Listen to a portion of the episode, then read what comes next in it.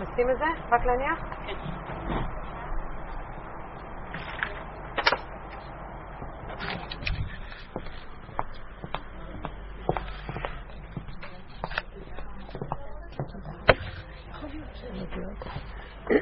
זאת אומרת להם עשר וחצי, אני הנה, בואי נגיד עכשיו, נחזור על זה. להגיד עשר? את מסרסת. גם תבקשי שיחזרו אלייך עם דין, כן? כן, ביקשתי, לא כולם, מסוכה לכם חלק לא. כן, זה מרגיש. אני אגיד להם. נגיע בזמן, ואז אתה מחייב את כולם. אז חייבי, אה, סבבה.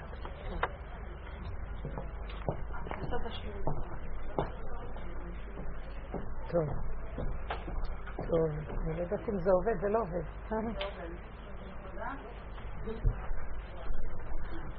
מתבקשת עוד פעם. כן, אוקיי. טוב, בוקר טוב. עובד? אני ראיתי היום את המתח של נטע, את המתח של נטע. את הנתח של מתה. היא כמעט מתה מרוב נתח, מרוב מתח. לא, היה מאוד קשה כי היא מסמסת לנשים שיש שיעור. נשים צריכות להבין שהן מחויבות לאיזה קביעות. אם אין קביעות, היא לא יכולה להביא מישהו. זה עושה לה מתח.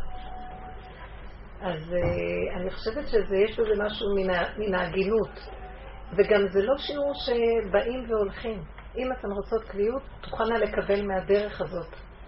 אה, כן, אבל אנחנו הגענו. אתם הגעתם, אבל זה, אני אומרת עכשיו, נכון, אתם... לא, מדובר על ההמשך, על הערב וזה.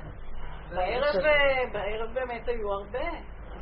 אז אם אתם רוצות, נקבע בקביעות שזה ערב וזה נגמר עסק, לא צריך אה, לעשות... אה? אז לא יהיה בוקר. אבל אין מספיק בנות לערב, אז צריך כל אחד... בפעם שעברה היו פה המון בערב. לא, אבל מספיק בנות שמתחייבות לערב, לא לבוא מתי שבא לה. אז אולי מה שצריך זה לגבות מראש כסף. לעשות טלפון אחת-אחת, וכל אחת שמתחייבת שתשלם לפני, ולא זה מה שהולכים לעשות, רוני, אבל אין מספיק בנות שרוצות את הדבר הזה. אני מוכנה לעזור לך אם את רוצה. אז הנה עוד אחת של הערב. את יכולה לאסוף עוד, ובסופו של... כן. לא, כי צריך שיהיה איזה רצינות וקביעות, אחרת זה לא...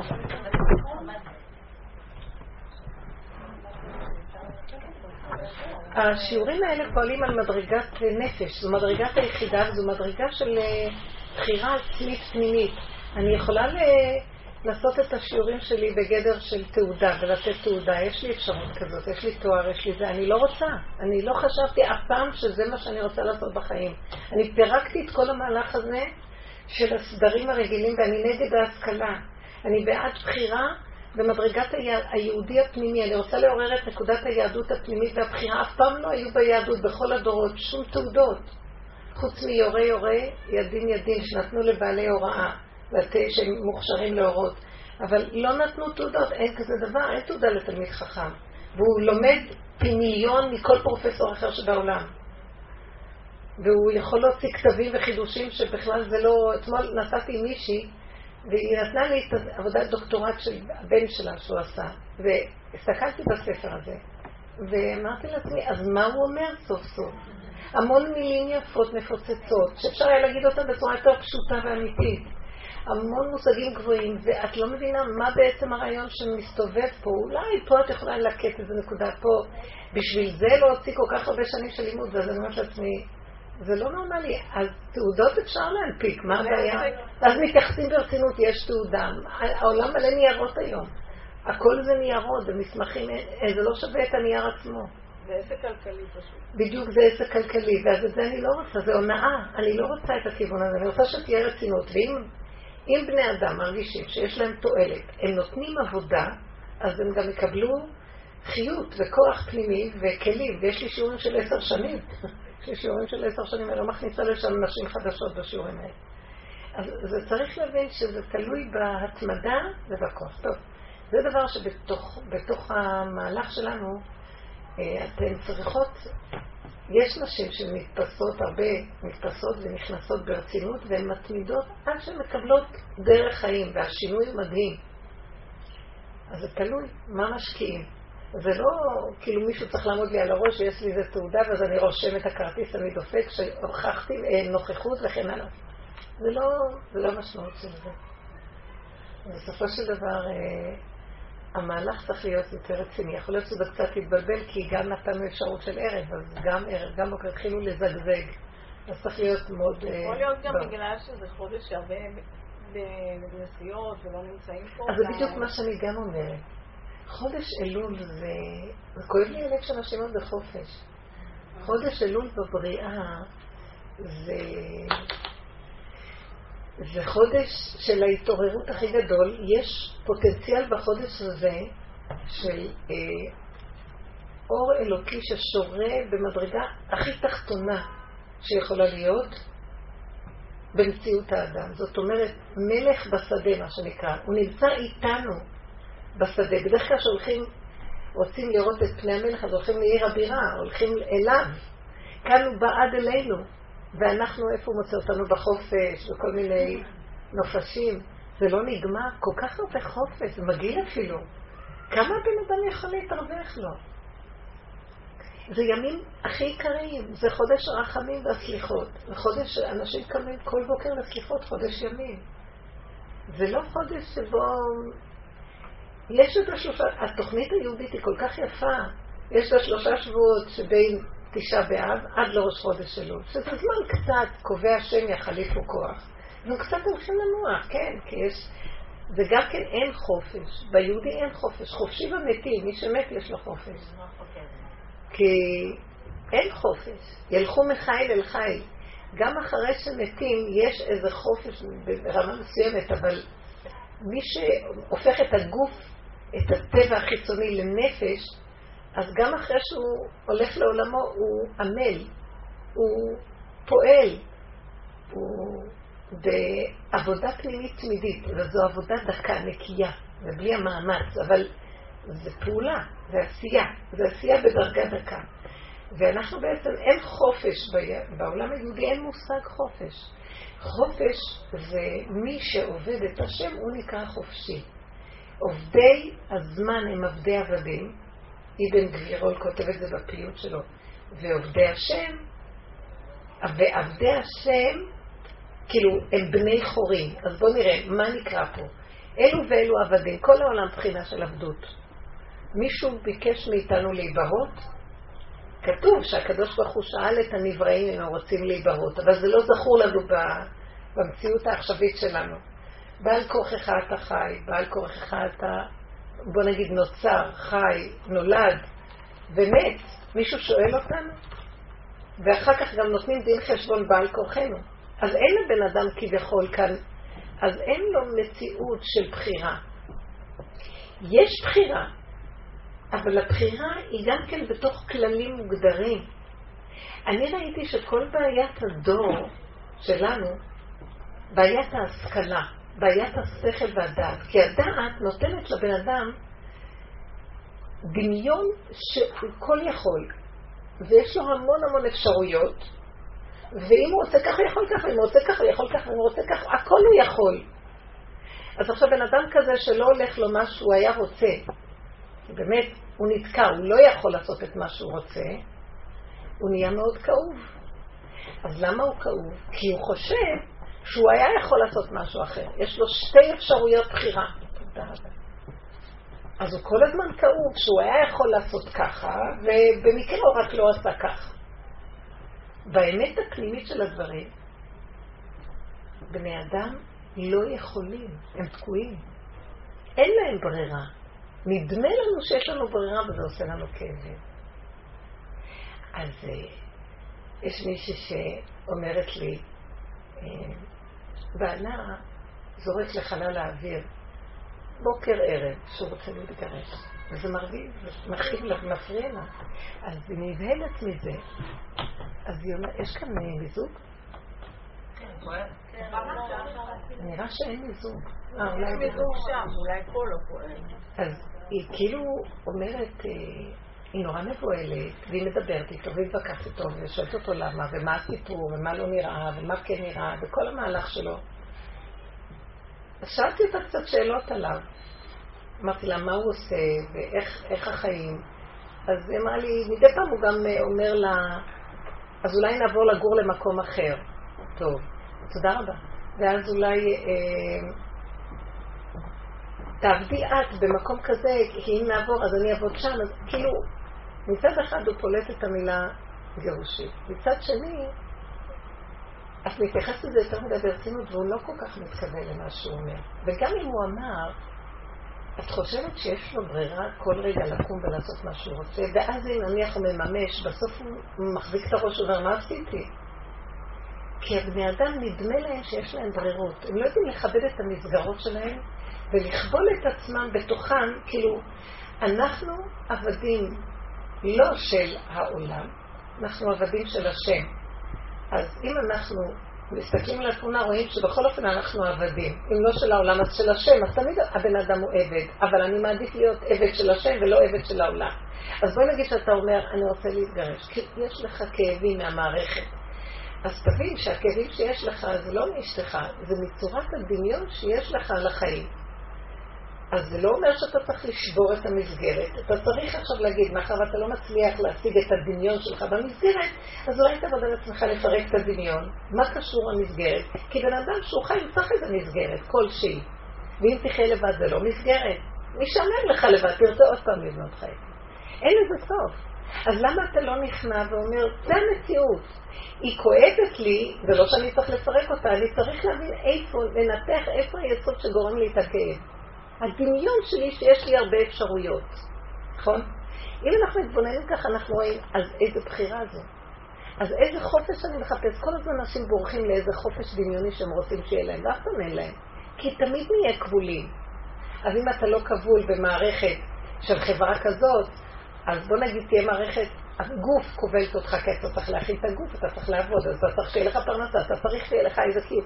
אתה חייב להיות כבול בשביל, אין לך ברירה. הכאבים שיש לבני אדם זה דמיון הבחירה שיש להם. למשל, זה מקשר את זה להתחלה. החופש הוא כל כך ארוך, כאילו, אתם רואים שבני אדם יצאו כאילו מאיזה כלא והם רוצים חופש. אז חודשיים חופש. כאילו לאיזה חופש הם הולכים? הם גם כבולים בתוך החופש, כבולים בילדים, כבולים בדרכים, כבולים בכספים שהם צריכים להוציא על הנופש. גם בתוך הנופש הם כבולים. הם עייפים גם כן לספק את הצרכים של כולם בנופש.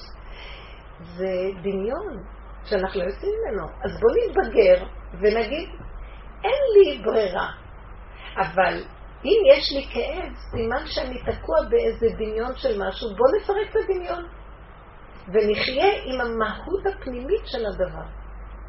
זאת אומרת, הדמיון שיש לי, שאני רוצה כך וכך וכך, אם זה לא הולך, אז נרפה, אז לא. לא, אני אהיה כאוב, אני אהיה שבור, אני ממשיך לקשקש במוח, אם היה אפשר ככה, לו יכולתי כך וכך, ואם היה לי ככה, זה היה יותר ככה. זה עושה לי כאבים, אין בזה כלום. איך שאני ככה, זה מושלם.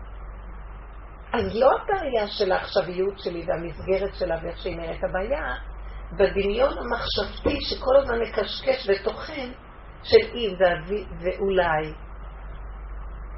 וזה קשה מאוד. זה מצב שנבודד אותו. בואו נבודד את נקודת הדמיון שיש לנו במוח, והיא העבדות שלנו. העולם, זה טוב שיש מסגרת, זה טוב שיש נישואים בעולם. מסגרת הנישואים מאוד טובה. זה לא טוב להיות האדם לבדו. בגוף הדבר זה טוב שיש איתו עוד מישהו בבית, וגם יש תולדות, וזה יוצר לו איזה מסגרת, תא קטן של מחויבות פנימית, שיש לו דרכו איזה חיות. למה לא לשבור אותה? אם משהו לא נראה לו במסגרת, אז לעבוד ביסודי, בנקודה פנימית, על, לא על הדבר עצמו, על השורש שלו. מה השורש שמביא לי את הכאב? למה אני כאוב מנקודה זו או אחרת? אבל המסגרת היא בסדר, תחיל מסגרת, ואם הוא יהיה לבד הוא לא יחפש מסגרת. כל אדם יוצר לעצמו מיד איזה מסגרת, כי זה גוף הדבר. בגוף הדבר העולם הוא חומרי, הוא צריך איזה סדר ומסגרת, רגולציה. כל הגוף יש לו רגולציות. הנפש יכולה לשחרר את התקיעות. אם כן, הדמיון של החופש הוא רק דמיון במוח, ו- ויסוד הכאבים שיש לאדם זה שהוא כל הזמן רוצה, רץ אחרי הדמיון שיש לו, וחושב שהוא מפסיד משהו. וכל הזמן היה יכול להיות לו משהו אחר, והוא היה יכול להיות אחרת. וזה הכאבים. ואיך אפשר לפרק את המקום הזה? לא יכול. הנתונים העכשוויים של האדם הם הכי מושלמים. בוא נגיד, אמרתי לאישה הזאת, אז הוא אומר שהוא רוצה להתגרש כי יש לו בעיה עם נקודה מסוימת, והוא לא יודע איך לפרק אותה, אז הוא זורק לחלל האוויר את המילה הזאת.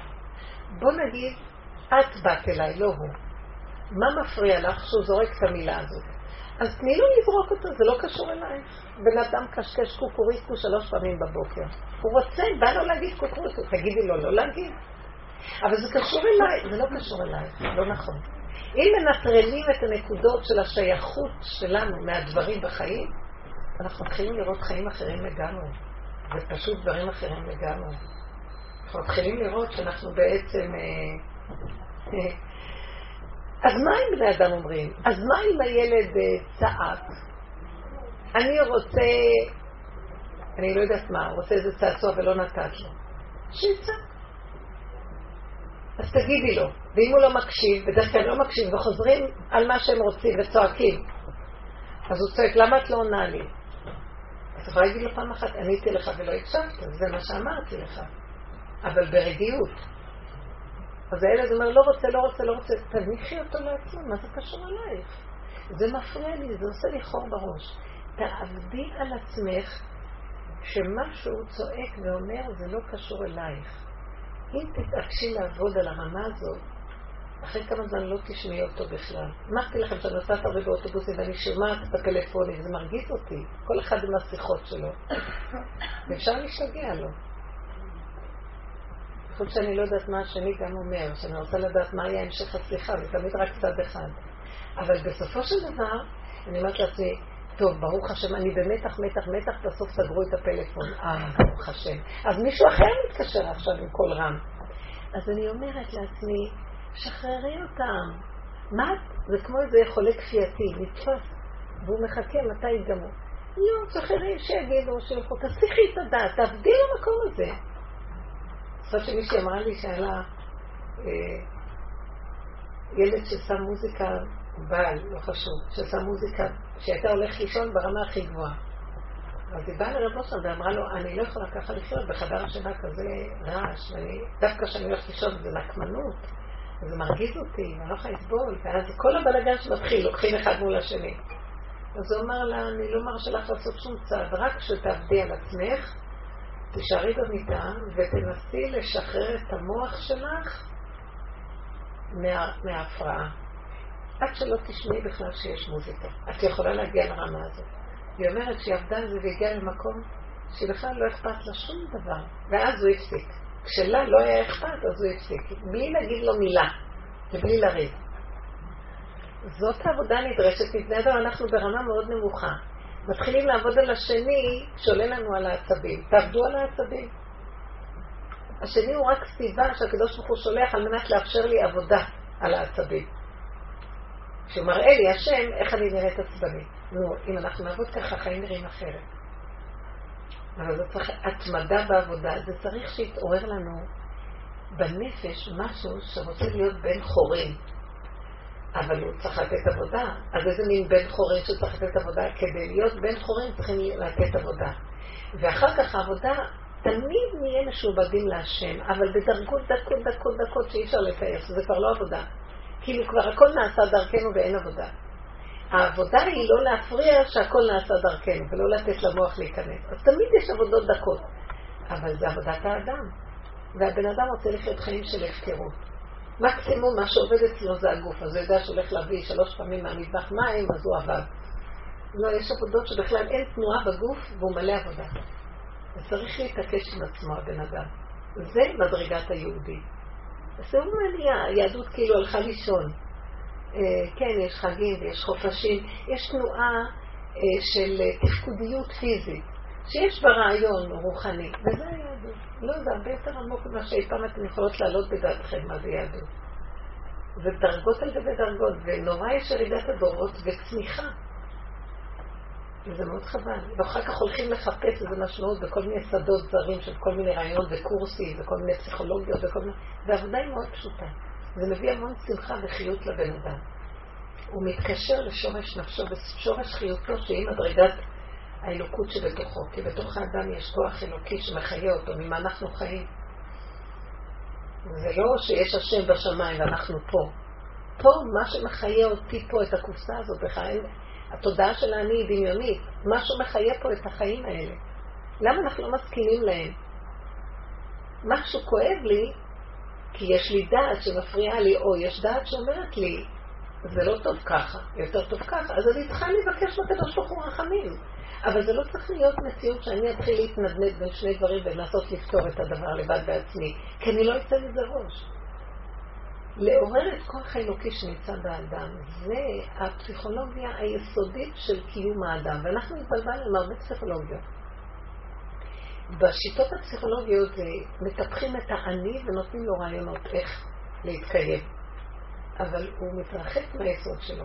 כי איפה שהאלוקות מתחילה נגמר הדעת. נגמרות הפסיכולוגיות שתומכות באני. אני יכול, אני גדול, אני חשוב, אני רציני, אני אה, חיובי. נכון שמצד אחד זה יותר טוב מהייאוש, אני נופל בייאוש, אז יותר טוב שאני אגיד שאני חשוב, למה שאני אהיה בייאוש?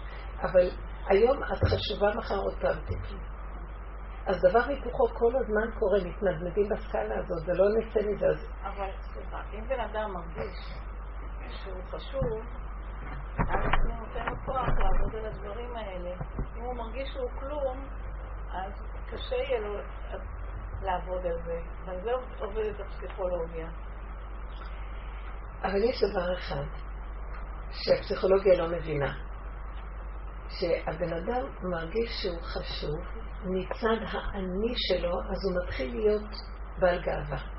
וזה מה שמחיה אותו. אני חשוב, ואז זה נותן לו מוטיבציה לעשות עבודה. ואז אם עושה והולך לו, אז הוא מרגיש גבוה.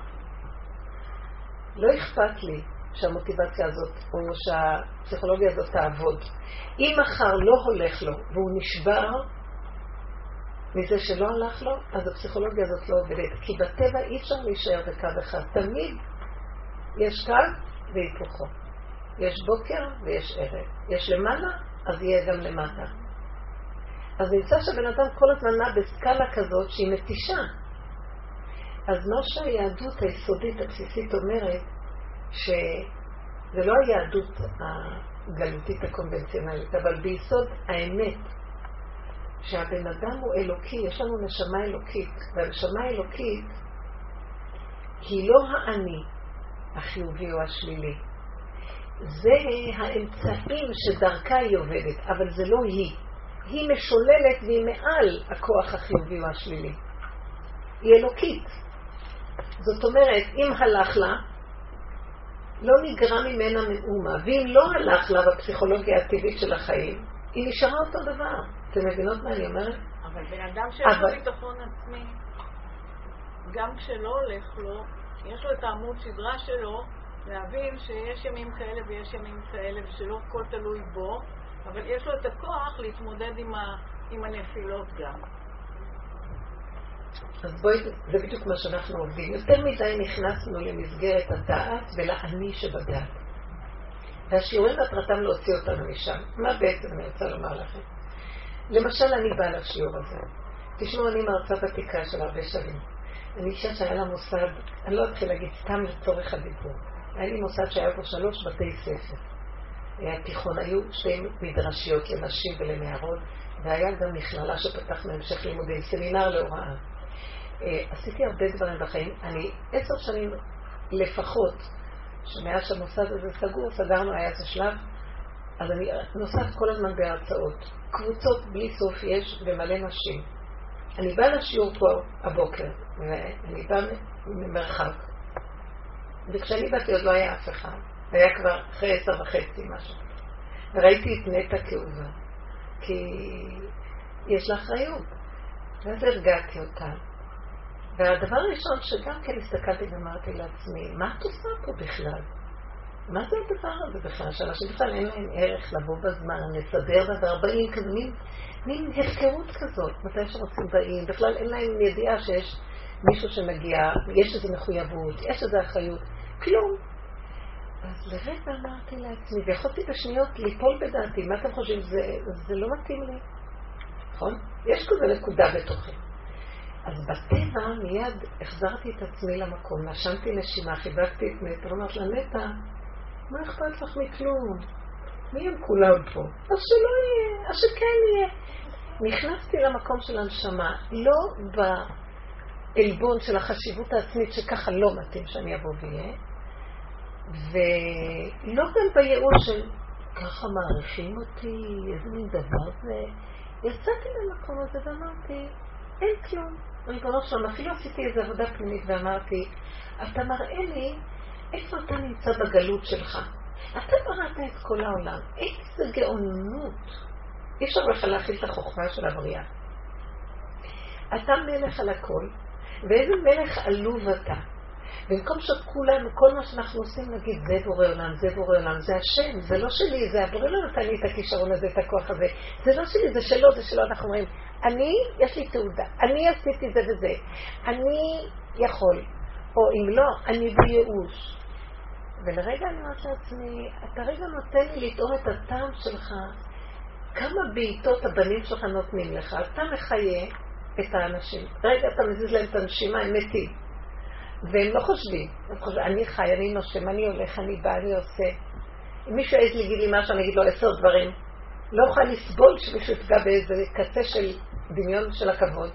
ואתה מלך עלוב, יושב במקום כזה, וזה נקרא שכינה בגלות. אז אמרתי לעצמי, אז קצת תחווי מה זה שכינה בגלות. מאיפה בא לי הכוח הזה לדלג על הכבוד ועל השיוורון, שלא מתאים ככה. הנשמה היהודית קמה, והיא אמרה, מי הם כולם? הם רק אמצעי להראות לך. הנה רגע של עבודה.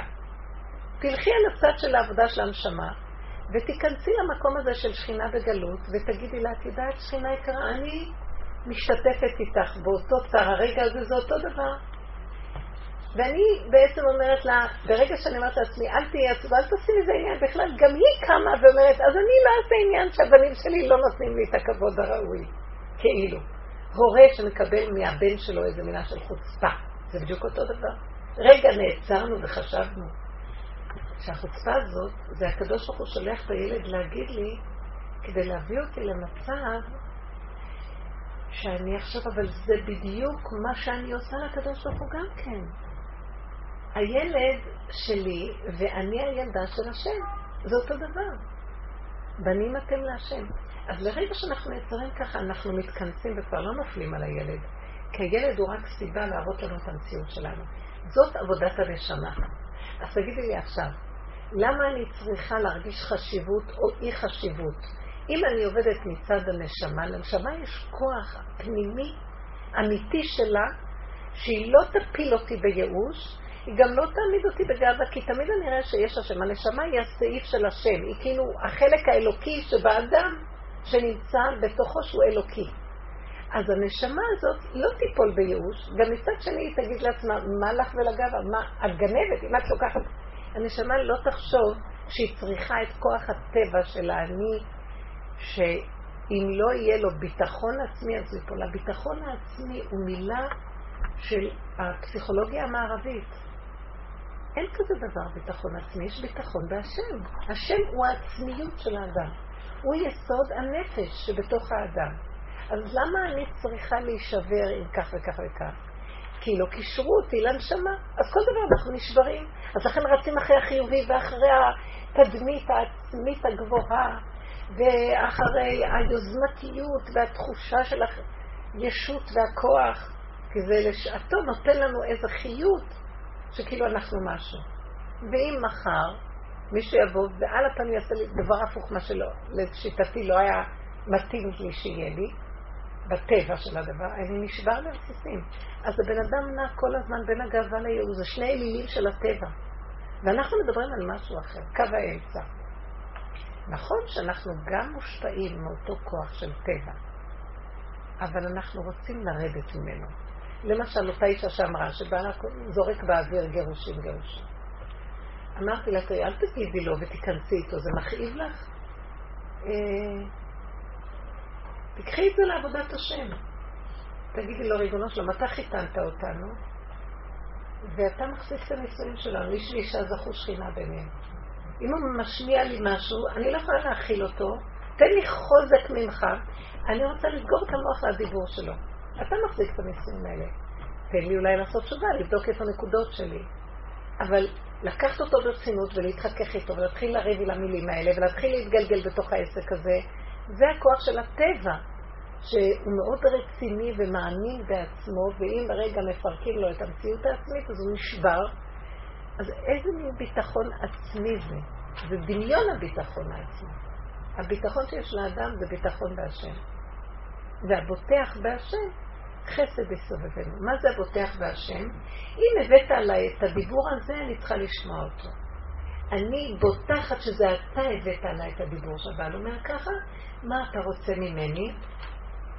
שאני אעשה איזה חשבון נפש פנימי, ואני לא אצא מהפרופורציה הפשוטה שזה הכל אתה, שמחפש אותי בדקות.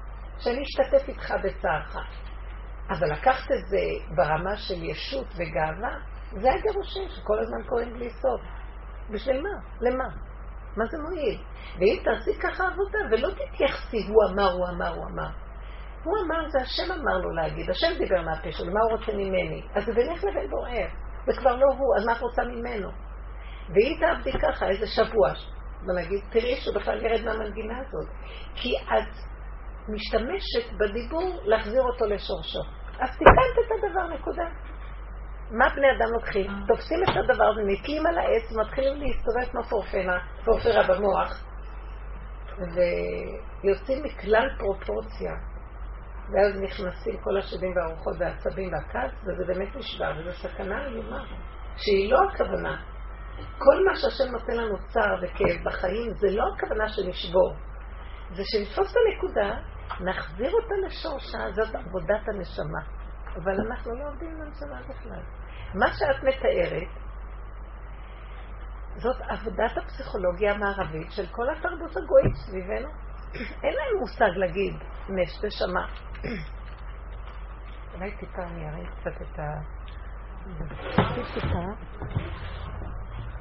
טיפה קצת. די, יופי מצוין. המקום? כן, נתמה. קודם שהתחלנו לדבר, את אמרת,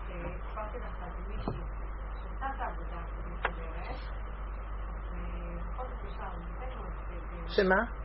ויש לה הרבה מאוד כאבים, והיא לגמרי מבינה את זה, היא חיה ככה כבר כמה שנים, אבל בנפרד, בפנים, עם איזשהו מקום שהיא לא בטוחה שהיא לא עושה את הדרך. אולי בעצם היא חושבת שהיא נמצאת שם, והיא לא, כי אחרת למה כל כך קשה לה, היא גם לא נשואה. אז היא מאוד הייתה רוצה משפחה ולגדל. ואת אמרת שבורא עולם אולי הוא רוצה אותה לעצמו. אני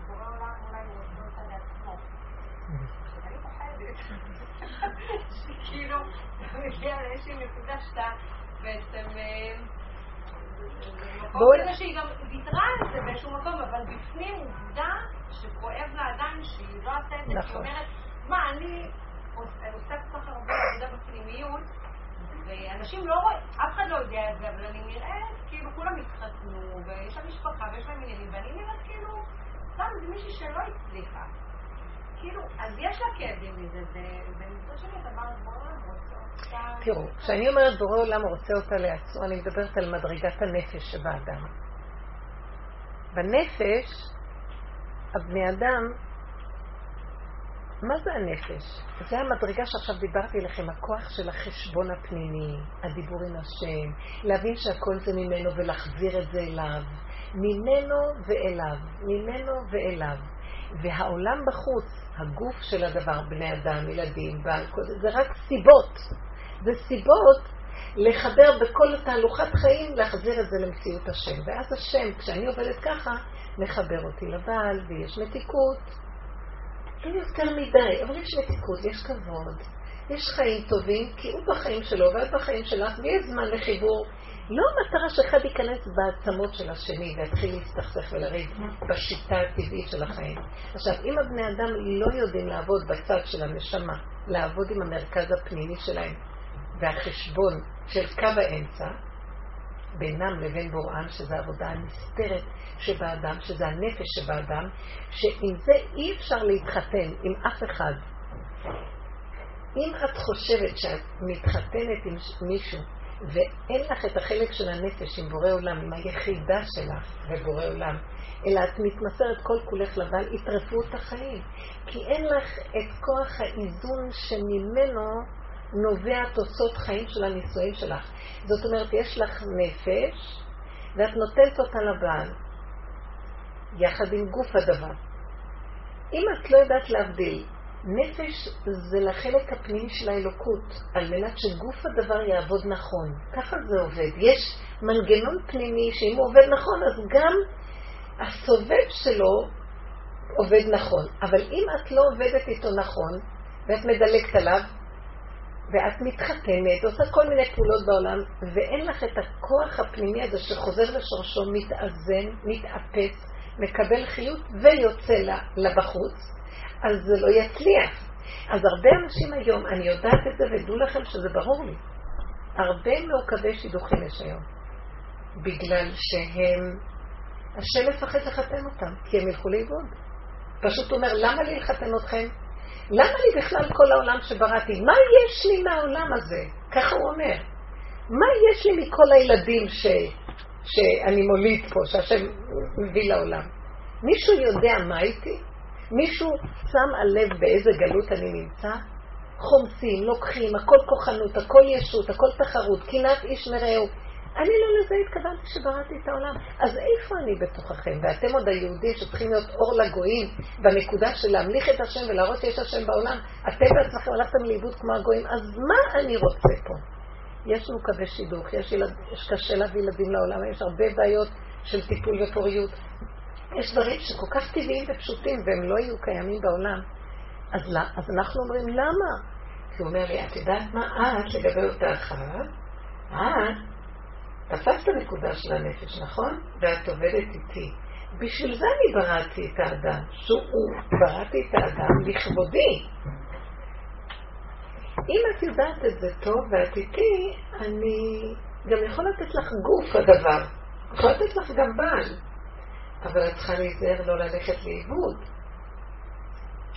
אנחנו הולכים לאיבוד, מאבדים פרופורציה. דעו לכם שהנישואים זה דבר גבוה זה המתנה הכי גדולה, אם יודעים להשתמש בה נכון. היא אמצעי להמשיך את האור של השכינה לתוך הבית. ואם לא, יותר טוב שתייר לבד. הכאבים והאיסורים שיש מהזוגיות כבני אדם זה גיהנום לפעמים. אין צורך בזה. גם הולדת הילדים, כל החינוך וכל הסיפור הזה של ילדים, זה גם הופך להיות ציוק. זה מקום שהגיע אליו שכבר שם הגעתם אז עכשיו, אם היא נמצאת ביסוד שהיא לבד, והיא לא מרגישה את המתיקות של הנפש בעבודת השם האלוקית, כי זה מה שהיה קורה להרבה אנשים גדולים, שהם עבדו בנפש בעומק, הם כבר לא היו צריכים את יסוד הגוף, לא היה חסר להם. קיבלו שמחה בתוך הנפש של שמחת נצח, שחיי נישואים זה לא... אז אם היא לא משיגה את זה, וזו מדרגה גבוהה כמובן, אני לא אומרת. אז באיזשהו מקום צריך לשקול את העבודה שלה עוד פעם, וצריך שהיא תגיד לקדוש ברוך הוא, ריבונו של עולם, אני לא יכולה לממש את מדרגת הנפש, להגיע אליך בדרגות יותר גבוהות ואמיתיות, בלי שיהיה לי גם את גוף הדבר, כי גוף הדבר הוא סיבה ואמצעי לעזור לי, אז אם אין לי זה, אני דשה באיזה דמיון רוחני כביכול. ואני צריכה כן את המימוש הגופני. אני התחתנתי קצת מאוחר, ולא אחותי התחתנה בת 17, שתי אחיות. היא התחתנה בת 17, היא אפילו לא גמרה את הסמינר, ישר אה, התחתנה. טוב, אז זה היה, שלא היו גומרים כל כך הרבה ללמוד. הסמינר היה בשרנסקי אז שנה, לא היה בכלל שנתיים ושלוש וכל מה שיש שם. אז היא התחתנה בגיל 17, ואני לא רציתי להתחתן, לא רציתי ללמוד, ואהבתי מאוד ללמוד. ולמדתי, ואחר כך למדתי עוד, ולמדתי עוד, ובגיל 27, ש... שזה לא מקובל כל כך, אבל היה איזה שלב, וכל פעם ההורים שלי דאגו, נו, את צריכה, וזה שידור, ושידור, שידור. לא היה לי, ממש לא היה לי רצון והיה לי קשה. היה איזה שלב, בעבודת השם, היה לי ממש קשר חזק בעבודת השם ועם בורא עולם ועם פנימיות מאוד גדולה, והרגשתי שאני לא רוצה להתחתן. היה איזה שלב, אני זוכרת את הזמן הזה, שהרגשתי תקיעות נוראה בעבודת השם, ממש. הרגשתי שאני לא מתפתחת ולא הולכת בשום כיוון נכון. ואז הייתה לי הבנה וידיעה בנפש שאם אני לא אתחתן, אני לא יכולה להמשיך לעבוד הלאה. השלב שעשיתי עד עכשיו הוא נכון, ומעכשיו היה צריך לעבור לשלב אחר שדורש את הקשר של הנישואים. לא בגלל שזה איזה מין איזה אופוריה של איזה זיווג, בגלל שזה יספק לי משהו בעבודת השם שאני נזקקת לה ואני לא יכולה לבד להמשיך. ובאותו בוקר שהיה לי כזה בהירות, כל הלילה, התפללתי להשם שאני תקועה, אני פשוט תקועה, הרגשתי את התקיעות והרגשתי שאני, לא שאני צריכה בעל, אני צריכה לעבור בעבודת השם למדרגה אחרת. אני לא צריכה את הבעל, לא השתנה דבר, אל תחשבו. אבל אני צריכה להמשיך בעבודת השם במדרגה אחרת. אז כל הלילה כזה היה לי תפילות, לא יכולתי להירדם בשח, ארבע וחצי, חמש, נסעתי לכותל, והתפללתי. ממש, אנא השם, תפתח לי, אני בתקיעות איומה, אני חייבת שינוי סטטוס בשביל ההמשך הנכון של עבודת השם. אז התפללתי אה, שם עד שעה שבע, שמונה, ישבתי שם על הכיסא, פגשתי איזה מישהי שבאה עד אליי והכרתי אותה עוד מהעבר, שהיינו תלמידות, והיא נורא שמחה לראות אותי, ואז היא אמרה לי, בואי איתי לאיזה, יש איזו רבנית אחת שאני רוצה מאוד להכיר לך אותה, כדאי לך, תכירי אותה. טוב, אוקיי, במילא אני לא, אין לי איזה תוכנית מיוחדת. נסענו לאישה הזאת, פתחתי את הדלת ואמרתי שלום, הסתכלה עליי, אז היא אמרת לי, יש לי מישהו בשבילך. ואני באיזשהו מקום, אני לא התייחסתי כל כך ל... יש לי מישהו, אבל היה משהו פשוט שעניתי לה, בסדר. אז היא לקחה פרטים, ומסרתי את הפרטים של ההורים, והיה התקשרות, ועשתה פגישה.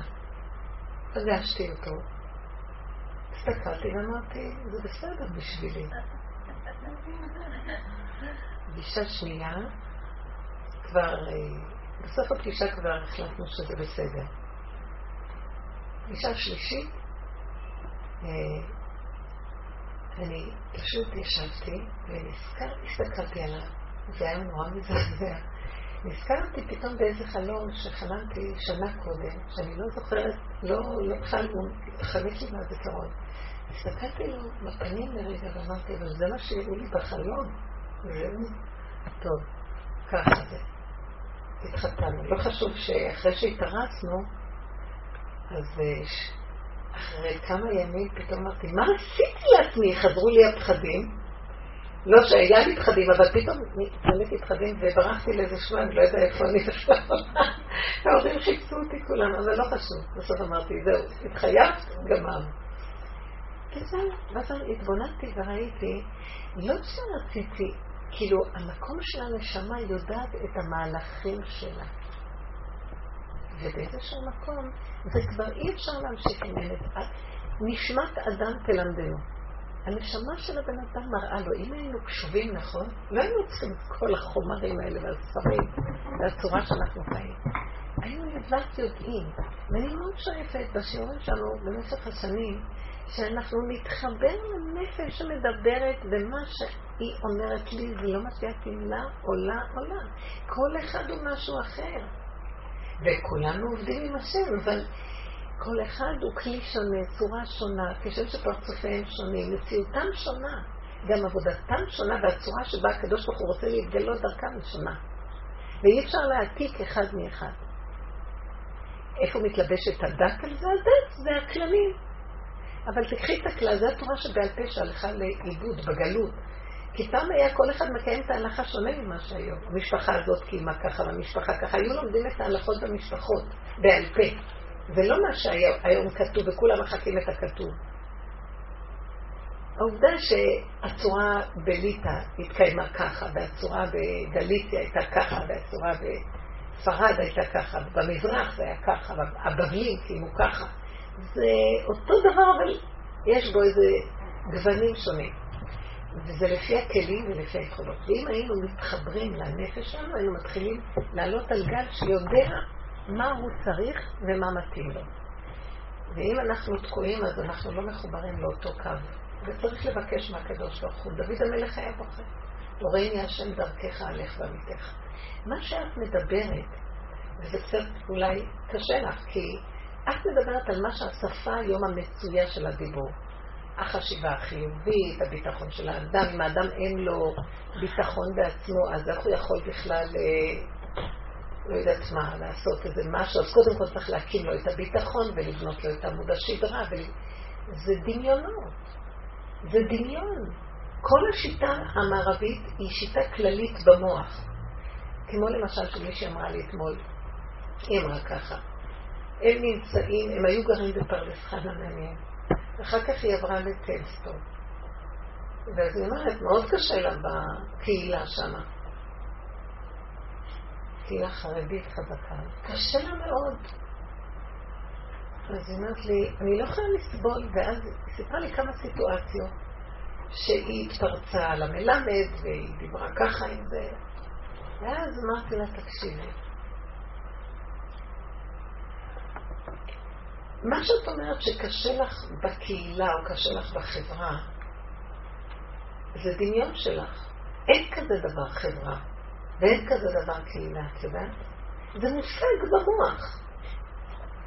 מה כן יש? את רואה, את הולכת ברחוב, את רואה בן אדם ועוד בן אדם ועוד בן אדם ועוד בן אדם, אז המוח שלך עושה אחד ועוד אחד ועוד אחד, אז יוצא מילה חברה, קהל, קהילה. באמת, באמת, באמת, כל אחד הוא בן אדם בפני עצמו. מתי זה נהיה חברה? כשאנחנו לקחנו את הרגליים ושמים אותה במוח וכל היום חושבים זה הקהילה, זה הככה, זה הכוון, זה ה...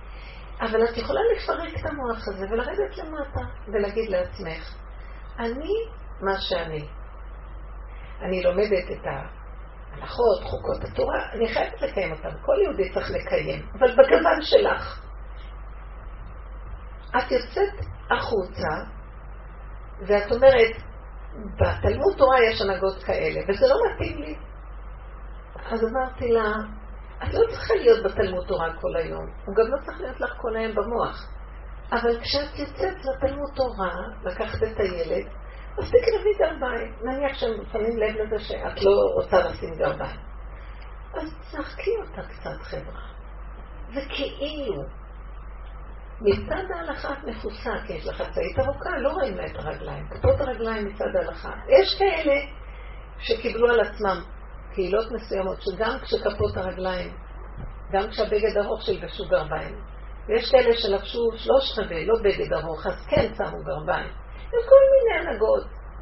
את כלפי שמעיה בסדר, את כלפי ההלכה והתורה בסדר. כלפי הנהגות, הרבי מבריסק היה אומר שאם התורה הייתה מנהג, אולי היו מקיימים אותה. כי הכל הפך להיות מנהגים ושיטות וזה, וזה מה שעושה את הבן אדם, יהודי או לא. אז אמרתי לה, תראי, האמת שאת בסדר. אבל מאחר ועכשיו את נצרכת להם, כי את לקחת את הילד שלך ואת רוצה שילמדו אותו תורה, ואת צריכה את החרדיות הזאת בשביל הילד שילמד תורה, את חייבת קצת לכבד את המהלך שלהם, אל תריבי איתם. אז כאילו, מה את כל כך לוקחת את זה ברצינות? תשארי אמיתית עם הנקודה שלך. אמרתי לה, זה מושגים במוח, המילה חברה. בואו ניקח את המילה מדינה. איזה מדינה? מה זה מדינה? אין מדינה. אם היינו מבינים, אבל בגלל שאנחנו חיים עם מושגים, ואנחנו חיים כמו בני אדם שלוקחים את הרגליים למוח וחיים כדור מוח מתגלגל, ככה אנחנו חיים. העיקר שלנו זה המחשבה. אתם יודעות מה אני רוצה להגיד לכם? יש קבוצת אנשים ששולטת שם במדינה, כאילו בממשלה, והם מנצלים את הפרט בצורה נוראית ומשוגעת. ואנחנו אומרים, טוב, אנחנו בחרנו אותם, הם ממשלה, זה דמוקרטיה. אם הדמוקרטיה אמיתית, זה לא היה קורה מה שקורה. אה, זה הפך להיות דיקטטורה במין צורה של דמוקרטיה. ויש ניצול משגע של הפרט. ואם הפרט היה חכם, הוא היה מבין שכל הכלל הזה שיושב שם מורכב מהפרט. כי אם אין פרט, אין גם כלל. ממה מורכב הכלל? מכלל שהוא צריך לפרט, מהפרט שצריך לכלל. בוא נגיד, אם הכלל לא, מש... לא משמש נכון את הפרט, מי צריך אותו? כי הפרט הוא העיקר. אם היינו כולנו, כל אחד, מביא את הדבר הזה, והיינו מתחזקים, היינו יכולים לא לשלם מיסים, לא רוצים לשלם מיסים. אבל כולם, כפרט חזק, מה היו יכולים לעשות? הם היו מתחננים לפנינו על ארבע. לא רוצים אתכם, לא רוצים, לא רוצים ממשלה, לא רוצים שיטת חיים כזאת, לא רוצים, לא רוצים. אם היינו כולנו ככה, לא היו יכולים לשלוט עלינו. אבל אנחנו חלשים, אנחנו חיים פה במקום לחיות פה, בלב, לב חזק אמיתי. מה? הכל ניזון מהדמיון, מהדמיון. לא צריך, לא רוצים. ואתם יודעים מה שיש בעולם החרדי שזה דבר ידוע בגלל שזה כל כך הרבה שנים של חיים ברמה כזאת של חוזק הלב, כי חיינו בגויים. אני אומרת, זה כמו קג"ב, צריך לראות שאפשר לדבר על זה, זה כבר כל כך... אה, לא, זה הפך להיות הזוי. זה הפך להיות הזוי. איזה דמוקרטי פה בכלל? אה, וכתוב בסליחות, הארץ נמכרה בידי רעים. זה אנשים, זה לא, והם לא עושים את זה בכוונה. זה מין שיטה שגונבת גם אותם. הם היו אנשים טובים שהם רצו לעלות לשלטון ולהיטיב, אבל יש מנגנון שם שבולע את כל מי שנכנס לשם ולא לא זוכרים מה הם רצו בהתחלה. זה מסוכן בכלל. כל באיה לא ישובון. נבלעים וזהו. אז לא רוצים את השיטה הזאת יותר, אבל אנחנו כמו איזה... כי אין לנו לב חזק להגיד, ואתם יודעים מה אני ראיתי עכשיו? אני לא באה לעשות איזה מרד, אבל אני רוצה ללמד דרך שהיא עוזרת. אני החלטתי, אני יורדת מהעולם. תעצור את הגלגל, אני רוצה לרדת. בנפש שלי, אני, אושר מאוד עזר לי. כל המוסד שלי התפרק. הוא אמר לי, לא יהיה לך יום שיהיה לך חיים. כל יום ראיתי את עצמי רצה למשרדי ממשלה, מתחנך לזה, לזה, נכנס לזה, מתלקקת על זה, ואלה, להביא לזה מתנה כדי שיאפשרו לי את התקציב הזה ומחר התקציב הזה, וכאילו יש לי איזה מין חשיבות שיש לי תקציבים ואני כמו איזה... אני בפתח, תראו, אני מתחננת להם כדי שלי יהיה איזה מלכות מול איזה ילדה קטנה שהיא התלמידה שלי, שהיא מביאה לה את ה... זה, מין דמיון נוראי של איזה... ואז אמרתי, והתחילו להגיע, הוא אמר, יש לה זה היה לפני עשרים שנה. אני לפני עשר שנים סגרתי, אבל לפני עשרים שנה הוא אמר, לא יהיה אחד שלא יחקרו אותו. לא יהיה אחד שלא יתפסו ויחפשו עליו משהו. יהיה כאן חרדה ואימה ובלעה, ובאמת ראינו נשיא המדינה, כל, אלה שתופסים אותם. אנשים בבתי סוהר, זה, זה מזעזע. אה, זה נורא מצחיק, שהיה היה צריך להיות זה הנגיד בבנק ישראל, אז אמרו שהוא גנב איזה תיק בזה, לא יודעת מה גנב משהו. מסכן, הרגו אותו. אז מה יש? בני אדם שהם גונבים, אז מה לעשות? מה זה אומר? אז תראו איפה תפסו אותו, שהוא גנב איזה תיק. וזה שכתב עליו כתבה, הוא גנב בריש גלי גם כן. כל הזמן גונבים. זה העולם. זה לא יפה ככה. טוב, אני לא מדברת על זה, אבל תראו מה שהמוח הזה יכול לעשות. איפה יושר, אין לו צדק, הוא כאילו בשם הצדק. זה נורא הזוי. אז רבו שאמר לי, תרדי מהסיפור הזה. ואז ראיתי שיש מי שיורד, זה השיטה בעולם, זה עמלק. אנחנו, ישר הקדוש ברוך הוא תופס אותנו, הוא שומר עלינו, הוא יפרנס אותנו, לא יחסר לנו דבר. אני כל הזמן אומרת לו, בנו שם תמחוק אותי מכל המחשבים של המדינה, אני לא רוצה שידעו עליי בכלל, מי אני בכלל פה? בשביל מה? אל תתוודע לרשות, כתוב בפרקי אבות. באיזשהו מקום כמה שפחות להיות שייך לנקודה. מלמטה את מפרקת את כל הדבר הזה. את לא צריכה לעשות מרד. אם עוד אחד יעבוד נכון, ועוד אחד יעבוד נכון, בגדר הנשמה, לא בגדר המוח של עץ הדעת, כן ולא, וחיובי שלילי, וכל ה... ואז קונים את כל הסיפור הזה. אין בכלל, זה, זה הרהור ודמיון של הדעת. במציאות יש נשימה ויש צרכים פשוטים. יש חיות פשוטה. התוואים הם יותר אמיתיים מהמחשבות. אז בואו נרד למטה, לפשטות של הקיומיות שלנו בדלת אמות. כן. מה שאמרת על הקהילה, החברה, שזה מושג גבוה, שבתור חוזרים בתשובה, שנכנסים כאילו לעולם החרדי, אז פתאום כשאתה רואה את כל השקר והגועל נפש, אז אתה אומר, אבל כאילו אתם אומרים, אמורים להיות מאמינים, עובדי השם, כאילו איך אתם עושים את זה? אז כאילו יש איזו דילמה. אה, יש איזו דילמה כזאת, ואז אתה אומר, עדיף לי כבר לחיות בחברה החילונית שלפחות בריש גלי היא משקרת וזה, מאשר שאלה, כאילו, מבינה, זה מין, ברור שזה לא עדיף, כי יש לך איזו מסגרת שהיא יהודית ויותר, אבל יש פה איזו נכון. דילמה פנימית בתור בעל תשובה שכאילו, אבל אתם משקרים ואתם עוטפים את זה בדעת, ופה אתם משקרים, אבל אתם כולם משקרים, אז יאללה, כאילו, משהו כזה. נכון. יש בזה משהו מאוד מבלבל, והשם עושה את זה בכוונה שמתגלה כל זה, כי השם רוצה את כל אחד ואחד אליו באמת, לא חשוב איפה שהוא נמצא. אמנם שזה יותר טוב בשביל הילדים להיות במסגרת שקרובה למקום שמבחינת גוף הדבר יש לו דוגמה של יהדות. אבל בנפש אף פעם אל תתמקע על אף אחד, תעבדי עם האמת שלך. עם האמת הפנימית דברי עם השם, תפתחי את הפה ותבקשי ממנו. כמו שדוד המלך בזמנו, בקהילתו הוא בחר, ואין השם דרכך, כי בקהילה שלו התנגדו לו. דואג האדומי והאחיתופל וכל חכמי הסנהדרין, היו לו מתנגדים מאוד גדולים, אז הוא היה צריך לבכות להשם אז. הוא היה רואה את השקרים שלהם, גם כמו שאת אומרת, אז מה הוא יעשה? הוא ברח לאיזה מקום, אבל הוא ברח להשם בתוך הנפש, ודיבר עם הקדוש ברוך הוא.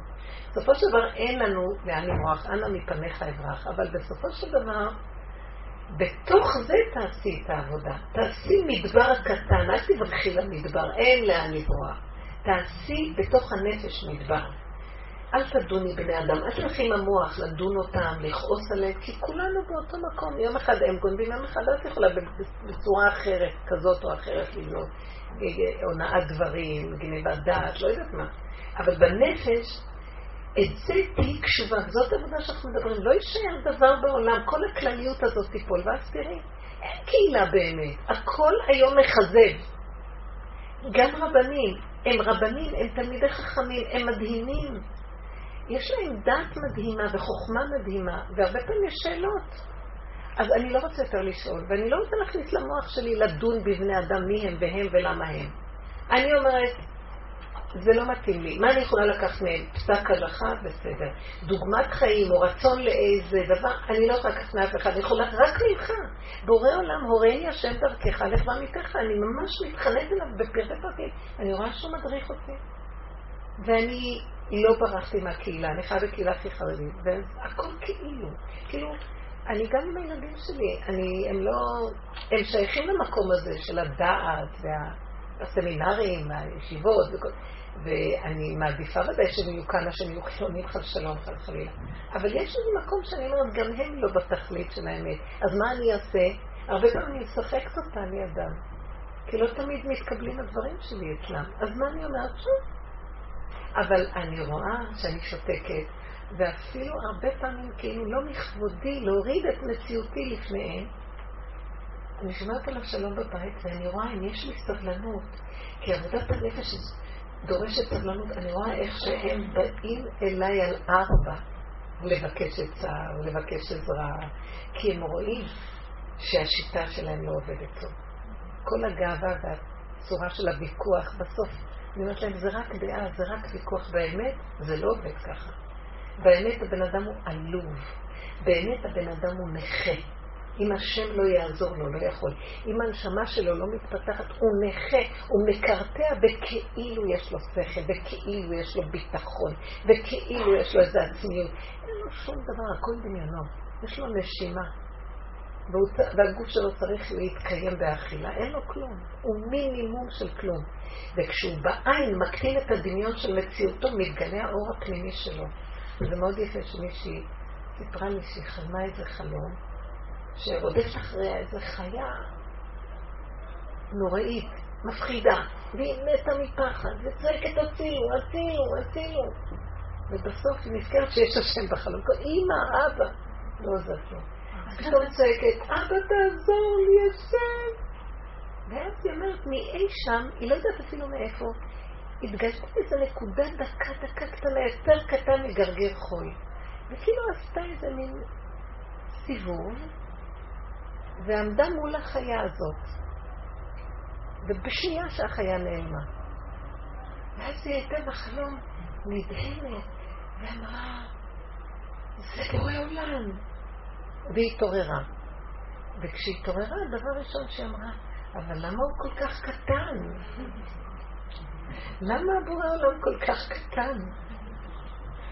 אז כשהיא אמרה לי את זה, אמרתי לה, המוח שלנו זה הקלקול, זה זכוכית מגדלת, שכל דבר מגדיל פי מיליון. גם את המושג השם הוא מגדיל. גדול, גדול, גדול, גדול. את יודעת, באמת, קשה להבין את זה. השם הוא עין, הוא לא מציאות בכלל. עוד המוח, וייתן כאלוקים עץ הדת, הוא... עכשיו, כשאנחנו משחקים אותה אלוקות, או אנחנו מתדמים לאלוקות, אז אלוקות זה דבר גדול. מי אמר לך? אולי אלוקות זה דבר הכי קטן. אין מושג גדול קטן במושג של אלוקות, זה הטבע, יש לו דבר והיפוכו. אז דווקא בגדלות של הטבע הדמיונית, שם, שם, שם, השם, וגדול וזה, פתאום הראו לה, יותר, מאחר ואת בטבע, בואי נזעזע אותך, בכלל זה לא אפשר לחפש את זה. זו נקודת דקה מן הדקה שלך בכלל, השגה מהי. אז קטן זה יהיה יותר טוב לעזור לך להתעורר. כי הוא גם יכול להיות גדול, גם יכול להיות קטן, הוא גם לא זה ולא זה, וגם זה וגם זה, ואני לא יודעת מה הוא בכלל. אבל לך כדאי לי להתראות בכזה קטנות. איפה את מחפשת אותי בכלל?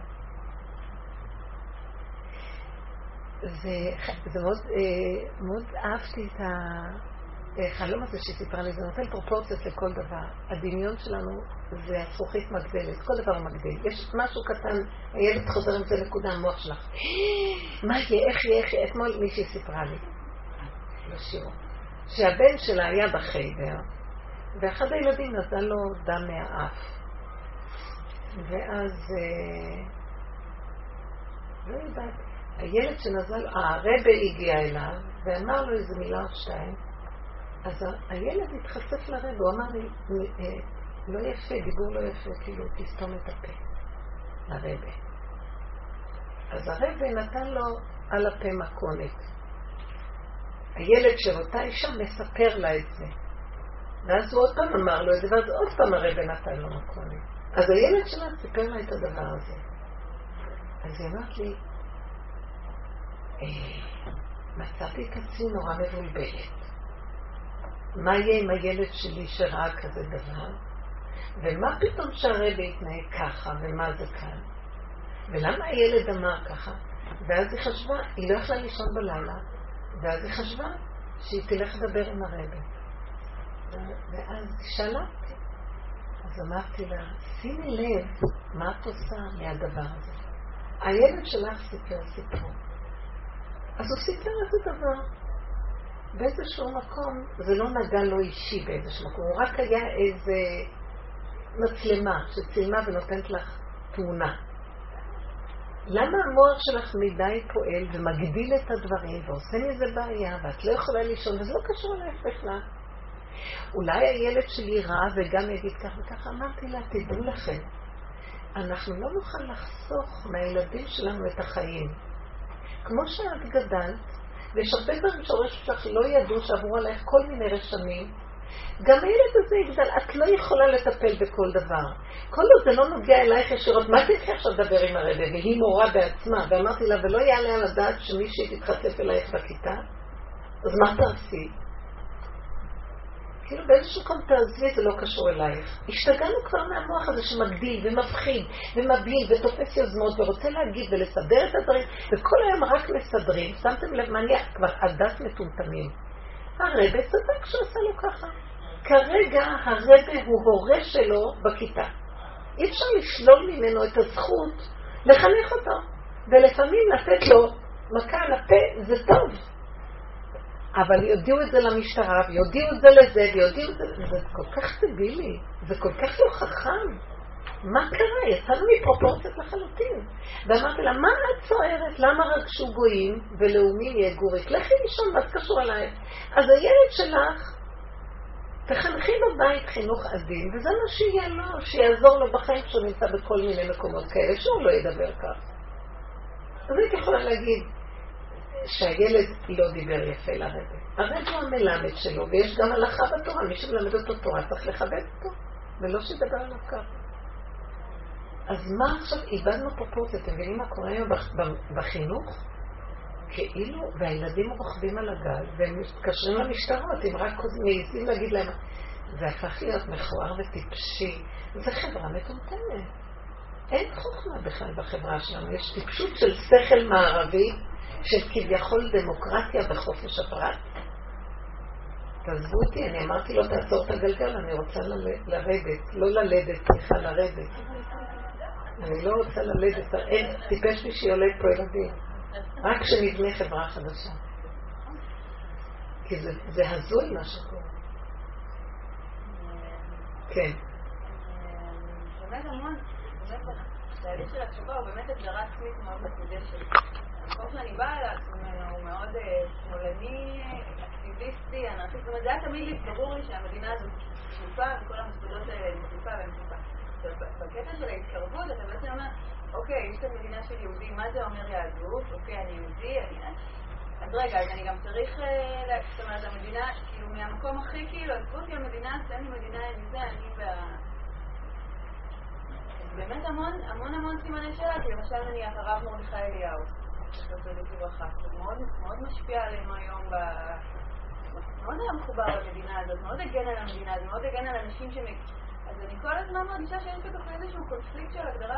אה, בואו אני אגיד לכם משהו, תנו לרב אליהו לעשות את זה.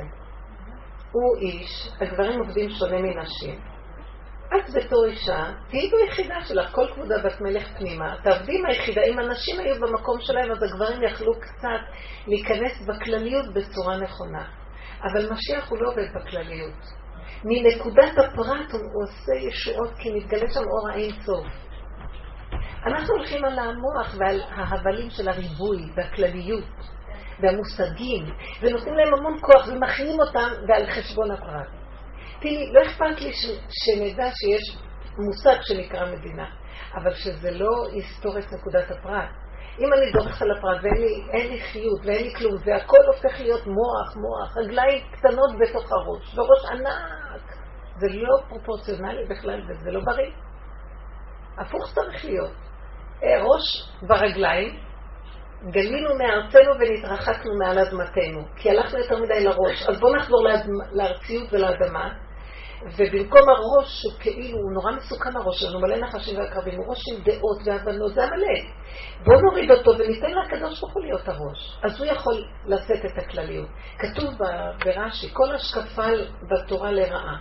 חוץ מהשקיף השם במעון קודשך, זה, במתנות, זה במתנות אה, אה, אני, כשאנחנו מביאים את הביקורים לקדוש ברוך הוא, מביאים אה, את פרי הביקורים, ומביאים את זה בטנא, ועולים לירושלים להביא את הביקור, את הביקורים, את הבכורות של הפירות וזה, ואומרים שם איזה נוסח ארמי, עובד דוד תה מעט ירדו אבותינו מצרימה, ואני שם לגוי עצום ורע, וכן, ואתה הנה באתי, עשית, עשיתי את מה שאמרת לי לעשות, ותברך את הנחלה שנתת לי, כן, יש אה, נוסח כזה שאומרים.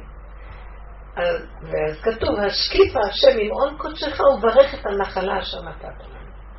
אז רש"י אומר, כל מקום בתורה השקפה זה לרעה, חוץ מהפסוק הזה, השקיפה השם. וישקיפו המלאכים על סדום, וישקף אבימלך, ולא תשקיף על הכיכר, הרי הכיכר. אז הכל היה חורבן מזה. רק השם יכול להשקיף. רק השם יכול לעשות אה, עמדת צפייה ולהסתכל למרחוק. הבני אדם מאבדים את האיזון. ואז נהיה כל חורבן, כאילו יש להם איזו גדלות, והם מבינים, והם יודעים, ומחברים דבר לדבר, ונהיה איזה... אז רש"י אומר זה לרעה, כי בכל מקום שהיה השקפה, אחר כך היה חורבן. אז לכן, הבן אדם צריך ללכת בפרופורציות נכונות. קטנות, אמיתיות, יחידה, מדרגת היחידה. והקדוש ברוך הוא ייקח את היחידה והוא יעשה אותה בכלל. בואו נמליך אותו על יסוד הכלל, שזה הראש, ונשאר ביחידה. וזה הזיווג בין הבורא לנברא. אבל אנחנו זרקנו את הבורא מהעולם ונהיינו במקומו, וזה יסוד העמלק. כוחי ועוצם ידי, מי בראש? ירובעם אמר אני בראש. זה, זה הזוי, אבל אנחנו הולכים לאיבוד. אז הנה כל הפסיכולוגיות של הראש. חיוביות, ושיהיה לנו ביטחון עצמי, ושאנחנו נעשה ככה. זה הכל מין ספקולציה של פסיכולוגיה מערבית גויית, שמתאים לראש. לנו זה לא מתאים בכלל. לא מתאים. הראש היחידי שיכול להיות לנו בגלות זה הרבנים שנותנים לנו הלכה וגודרים אותנו. חוץ מזה, כל אחד ואחד צריך לבנות את היחידה של עצמו ולהיות מחובר עם בוראו. את זה אף רב לא ייתן לו. אף רב לא ייתן לו. הרב יכול להיות מורה דרך לעזור לו להגיע ליחידה שלו, אבל כשהוא מגיע ליחידה שלו, אף אחד לא יכול להגיד לו מה לעשות, כי היחידה שלו תגיד לו, נשמת אדם תלמדנו. וככה זה צריך להיות. אני ממש הרגשתי איך הנשמה שלי אומרת לי, את לא יכולה להתקדם. והיה לי כאבים. זה כמו אישה עצורה. ואז הצעקה הזאת, בנקודה של האמת, מולידה את הישועה שלה. צריכים להתכוונן אליה. כן. מרגישה באלול הזה משהו אחר. זה עוד עלייה באיזה מקום, אבל מצד שני זה גם, זה עלייה, אבל מרגישים ירידה. איזושהי ירידה מהמקום של הלב, הלב כאילו כל פעם העלו ליד התרגשות כזאת,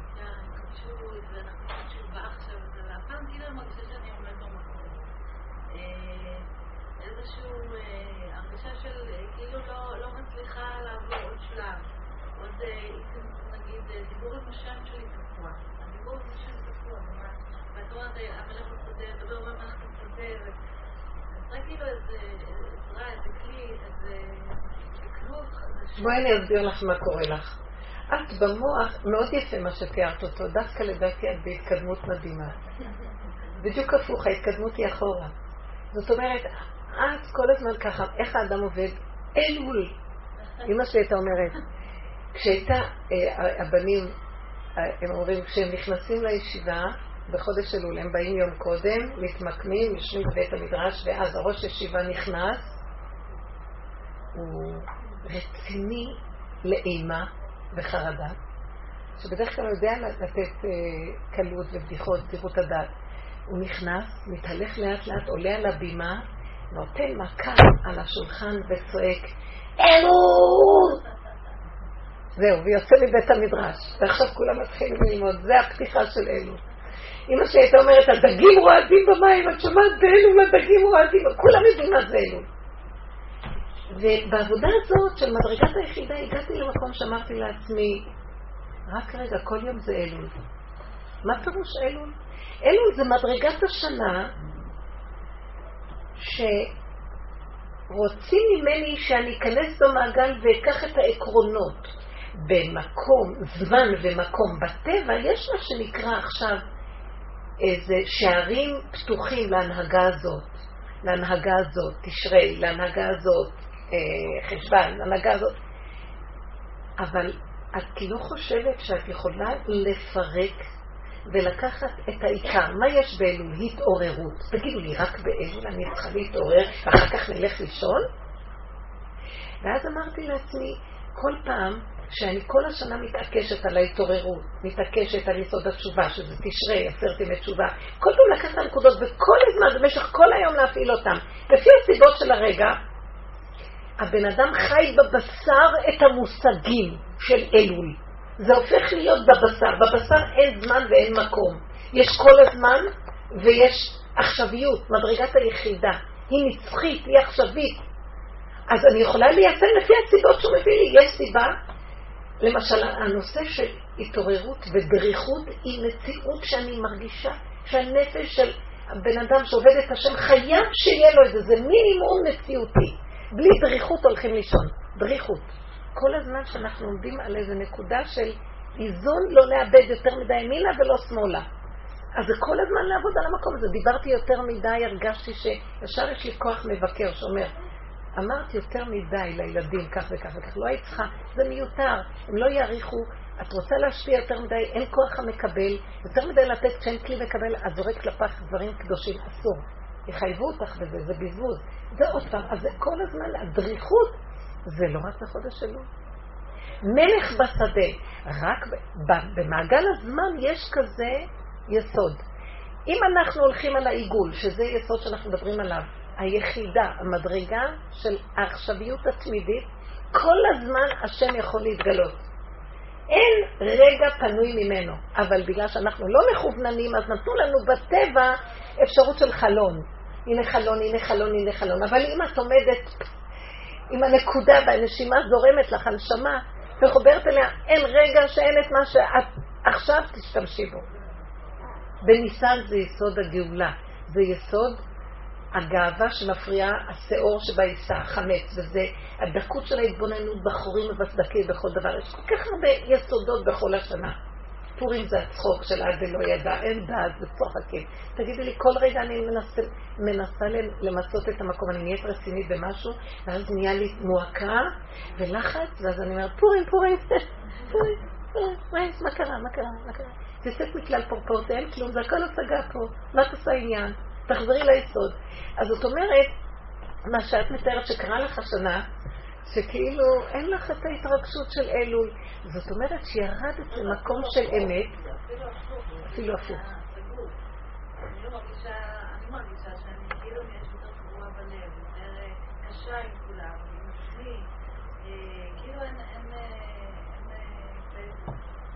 לך... לא, לא, מה שקרה הוא ככה. את ירדת מהמקום של הריחוף של המושגים והרוח הזאת של ההערה של המושגים, שזה התשובה בהתחלה ששווים, יש המון ריחוף והמון הערה, ואת נכנסת לתוך הכלים. בתוך הכלים זה נראה אחרת, אבל זו המדרגה היותר מעלה. זה כמו אישה שהייתה רווקה ועכשיו התחתנה, סוגר עליה נישואים, אז היא קצת מאוכזבת מהנישואים, זה לא מה שחשבה, זה לא... לא, זה משהו אחר, זה משהו אחר, זה בתוך. את נכנסת לתוך הבית של הדבר. אז מה, השמחה היא מושג של המוח שלך מציץ וזוכר את ההשקפה של פעם, וזה נהיה כבד, אז ההשוואה הזאת עושה נמיכות. כי למה שלא תעריכי איפה שאת נמצאת? את נמצאת עכשיו במקום יותר רציני, יותר, אה, יותר אמיתי. פחות אה, ילד קטן כל הזמן מקבל ממתקים. עכשיו את בבגרות אחרת. נדרש ממך לתת איזה יסוד פנימי של עבודה, של הכרה, שאם יש לך איזה כבדות או עצבנות יתרה, כי בכלים יש יותר חושך, אז uh, תגידי לעצמך, תהיי בפרופורציה עם הדברים, זה לא בדיוק כמו שזה נראה. תעשי עבודה, תהיי בדריכות עם עצמך, תתבונני ותכירי. לא מה שהיה פעם הכל מאליו בא, והכל היה נורא מתוק, והכל יש, זה כבר מקום אחר.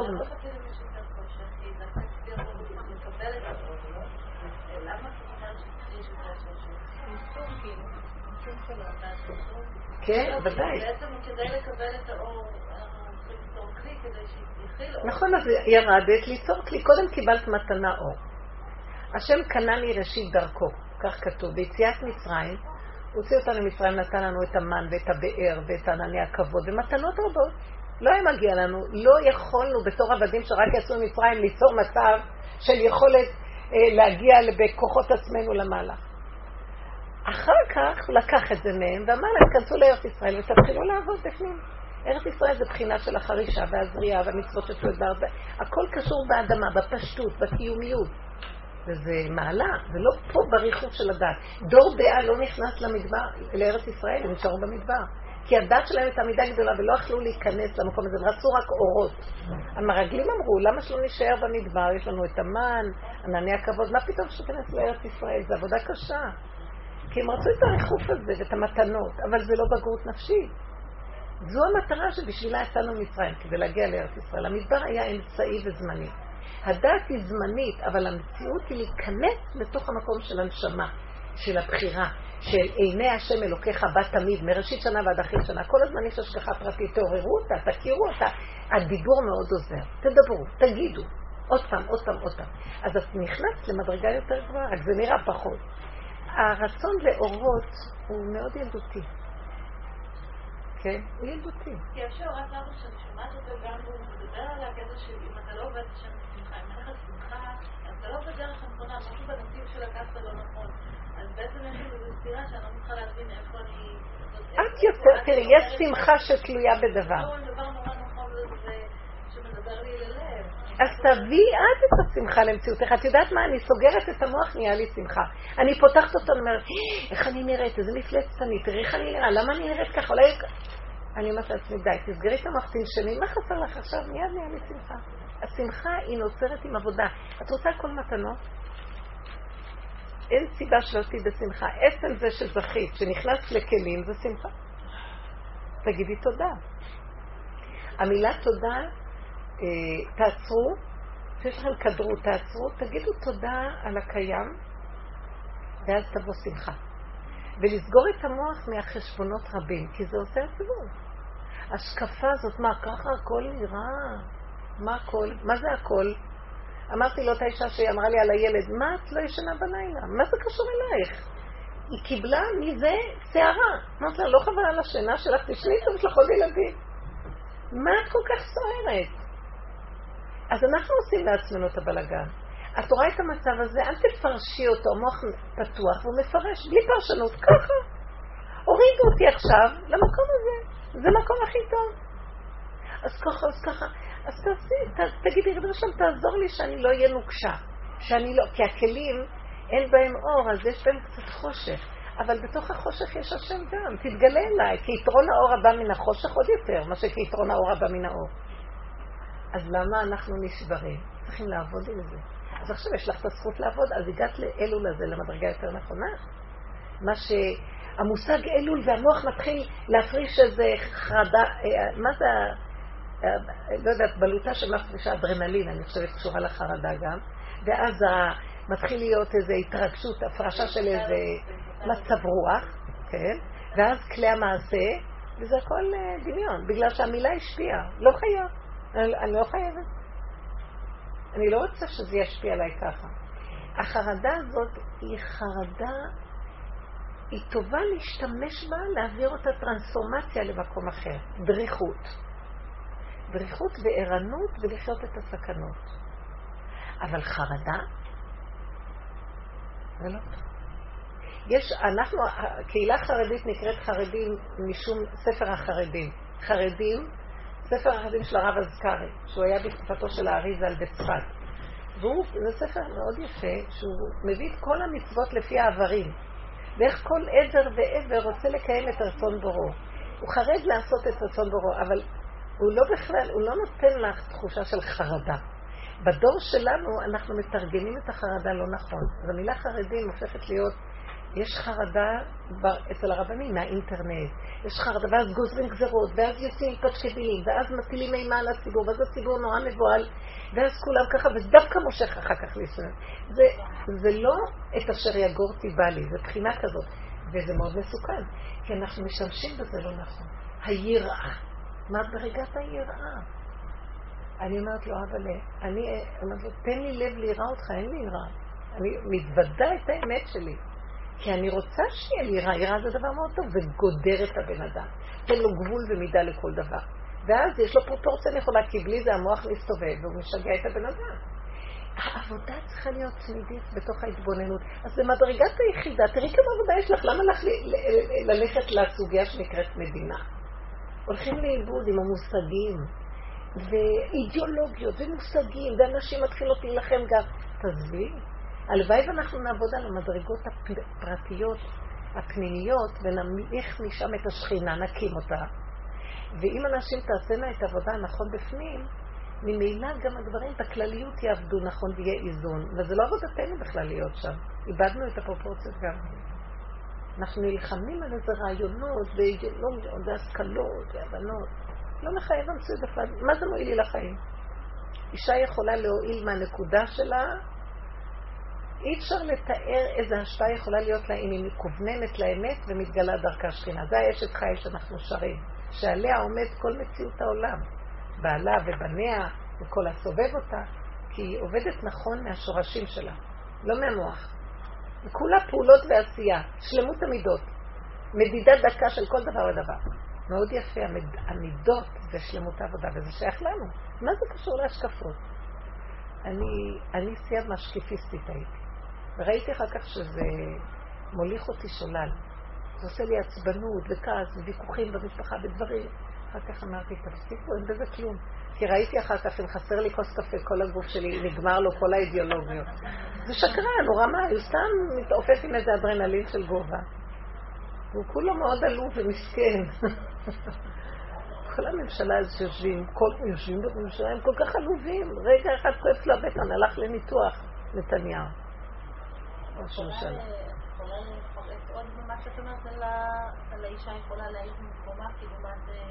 אל תתבלבלו מהמוח. זה מקומה של האישה. אל תתבלבל. אז הילד יספר סיפור, אז הבעל יגיד לי להתגרש, אז לא, כאילו, אני טמבל, לא יודע, לא יודע. לא מבין. לא יודע, יותר טוב לא לדעת מה שלדעת.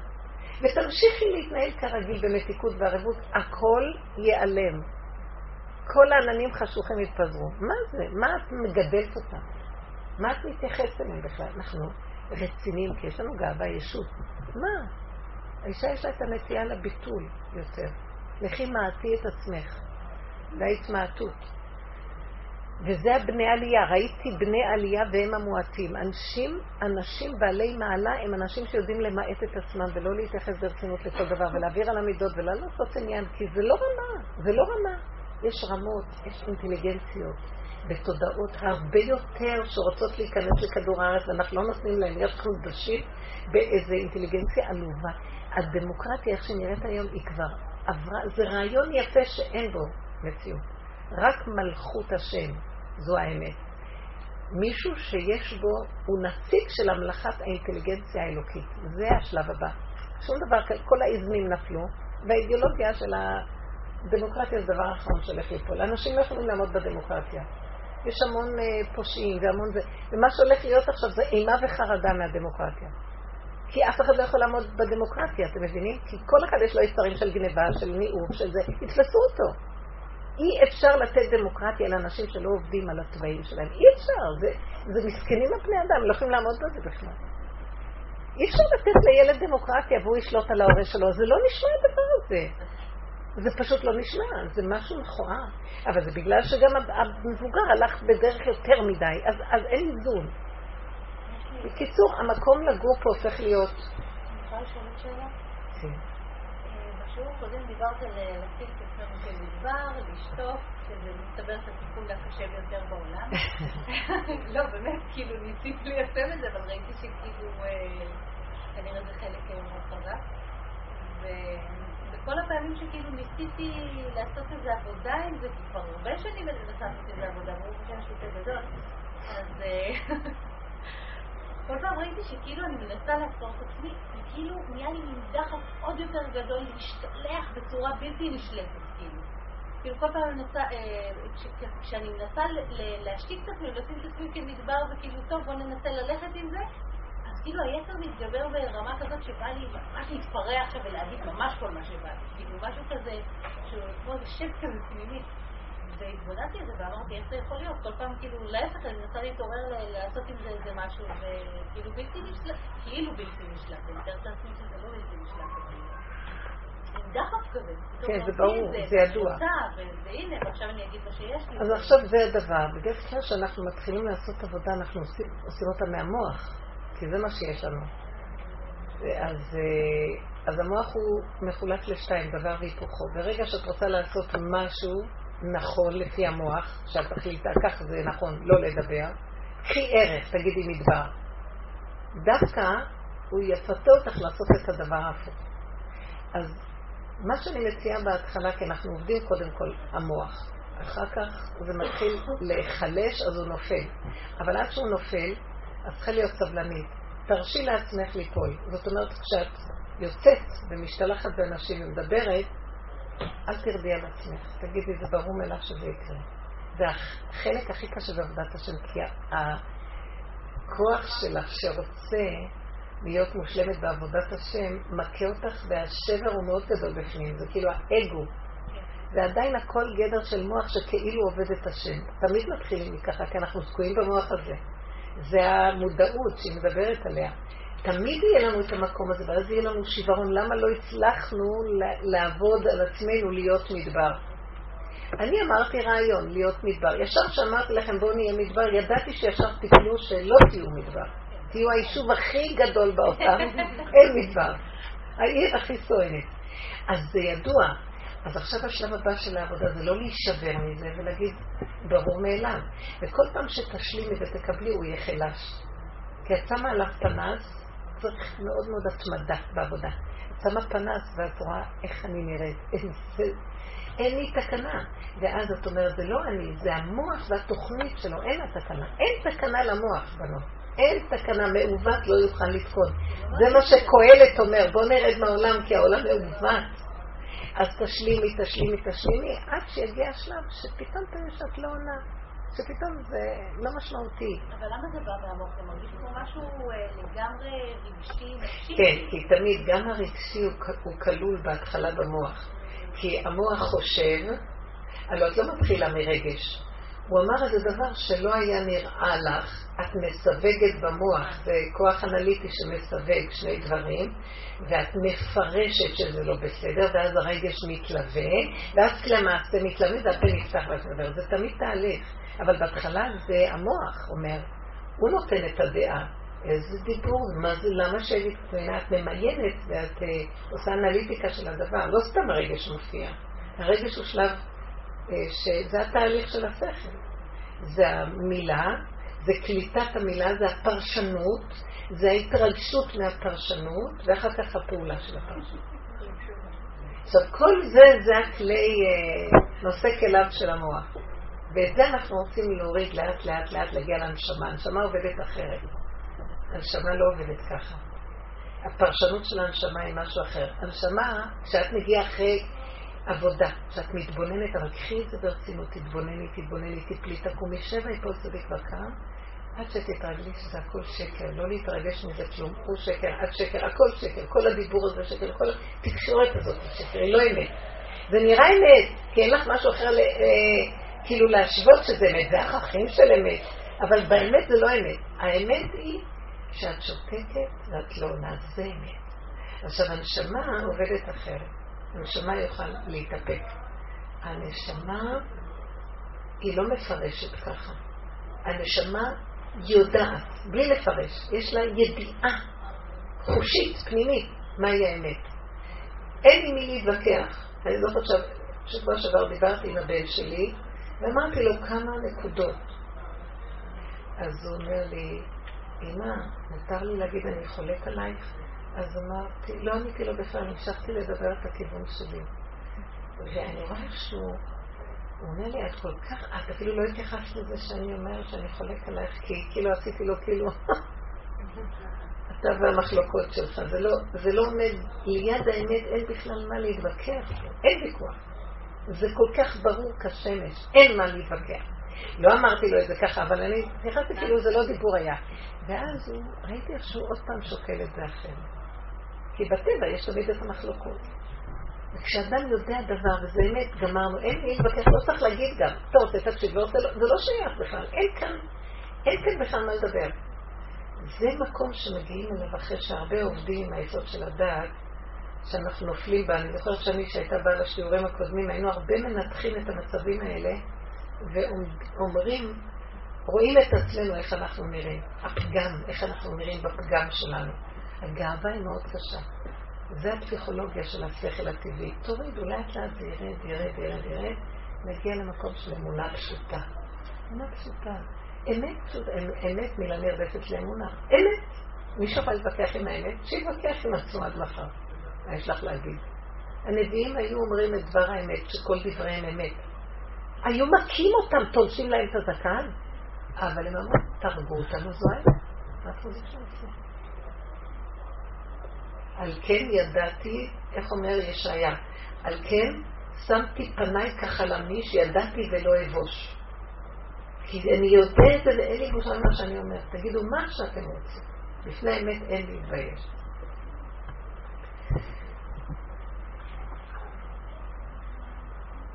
זה תהליך, בנות, זה תהליך של העבודה. אנחנו מלוכלכים מאוד. המוח שלנו, אתם יודעים, עשו הרבה עבודה למוח דורות, אנשים שעבדו. לדעתי הוא מאוד חלש היום ובקלות יכול ליפול. וכאילו הוא נראה במיטבו. הוא לא כלום, זה מין... אה, אני, אני רואה את הנעימות האחרונות שלו. הוא לא, אין לו יציבות, הוא דמיוני. הוא לא, הוא לא ברמה אפילו. אל תתייחסו כל כך, אל תתווכחו, תפסיקו להתווכח. תפסיקו להתנצח. תפסיקו להצטדק ותפסיקו להתנצל. אז מגיעים ליסוד האמת. ואם מישהו אומר לך דבר, תשבי לי, אולי זה אמת, ותודי את האמת, תגידי, יכול להיות, נכון. אין, נגמר. כל הדמיון הזה נופל. הדמיון הזה צריך נצחנות כדי להתקיים. זה פסיכולוגיה של עולם המערב, דבר והיפוכו. ואנחנו עייפים מזה, העולם מאוד עייף. אין, אני לא הייתי בכל ההגדרות של כל הפסיכולוגיות האלה והמודעויות האלה וכל ההגדרות וההבחנות שיש היום על ילדים ועל כל מיני דברים שיש להם פתרונות אמיתיים. זה כאילו, הכל כאילו. החולאים חולאים, והבעיות בעיות, ואנשים מלאים בצער, וההפרעות הפרעות, ואין פתרונות למצב. זה כאילו מתיימר לסדר פתרונות. וייתן כאלוקים. אז יש הדמיה של כאילו ומין תחושה של כן, יש, תראו העולם מתקדם, מה הוא מתקדם? שמתחת לגשר שנשבר בנו בית חולים, אז מה הוא התקדם? את הגשר הוא לא תיקן. אי אפשר לתקן את הקלקול של עץ הדעת, מעוות לא יוכל לתקון. אז הוא כל הזמן שם טלאי טלאי טלאי, ונדמה לו שזה מסודר. עד שלא יבוא משיח ויראה לכולם. אין בכלל כאן מה לתקן, בואו נלך לרובד אחר בכלל. תעזבו את כל זה בכלל. זה לא מציאות איך שאנחנו חיים, זה מלא שקר פה, הכל שקר. לא, המושגים הם לא שקר, הפסיכולוגיות שהתלוו אליהם, מה שבני אדם מפרשים, הפך להיות מעוות לחלוטין. בן אדם זה דבר גדול. נישואים זה מושג גדול, זה ערך יפה. ילדים זה ערך יפה, וכן כל מיני דברים, אבל לא איך שזה נראה. הפרשנות שלנו היא קשה.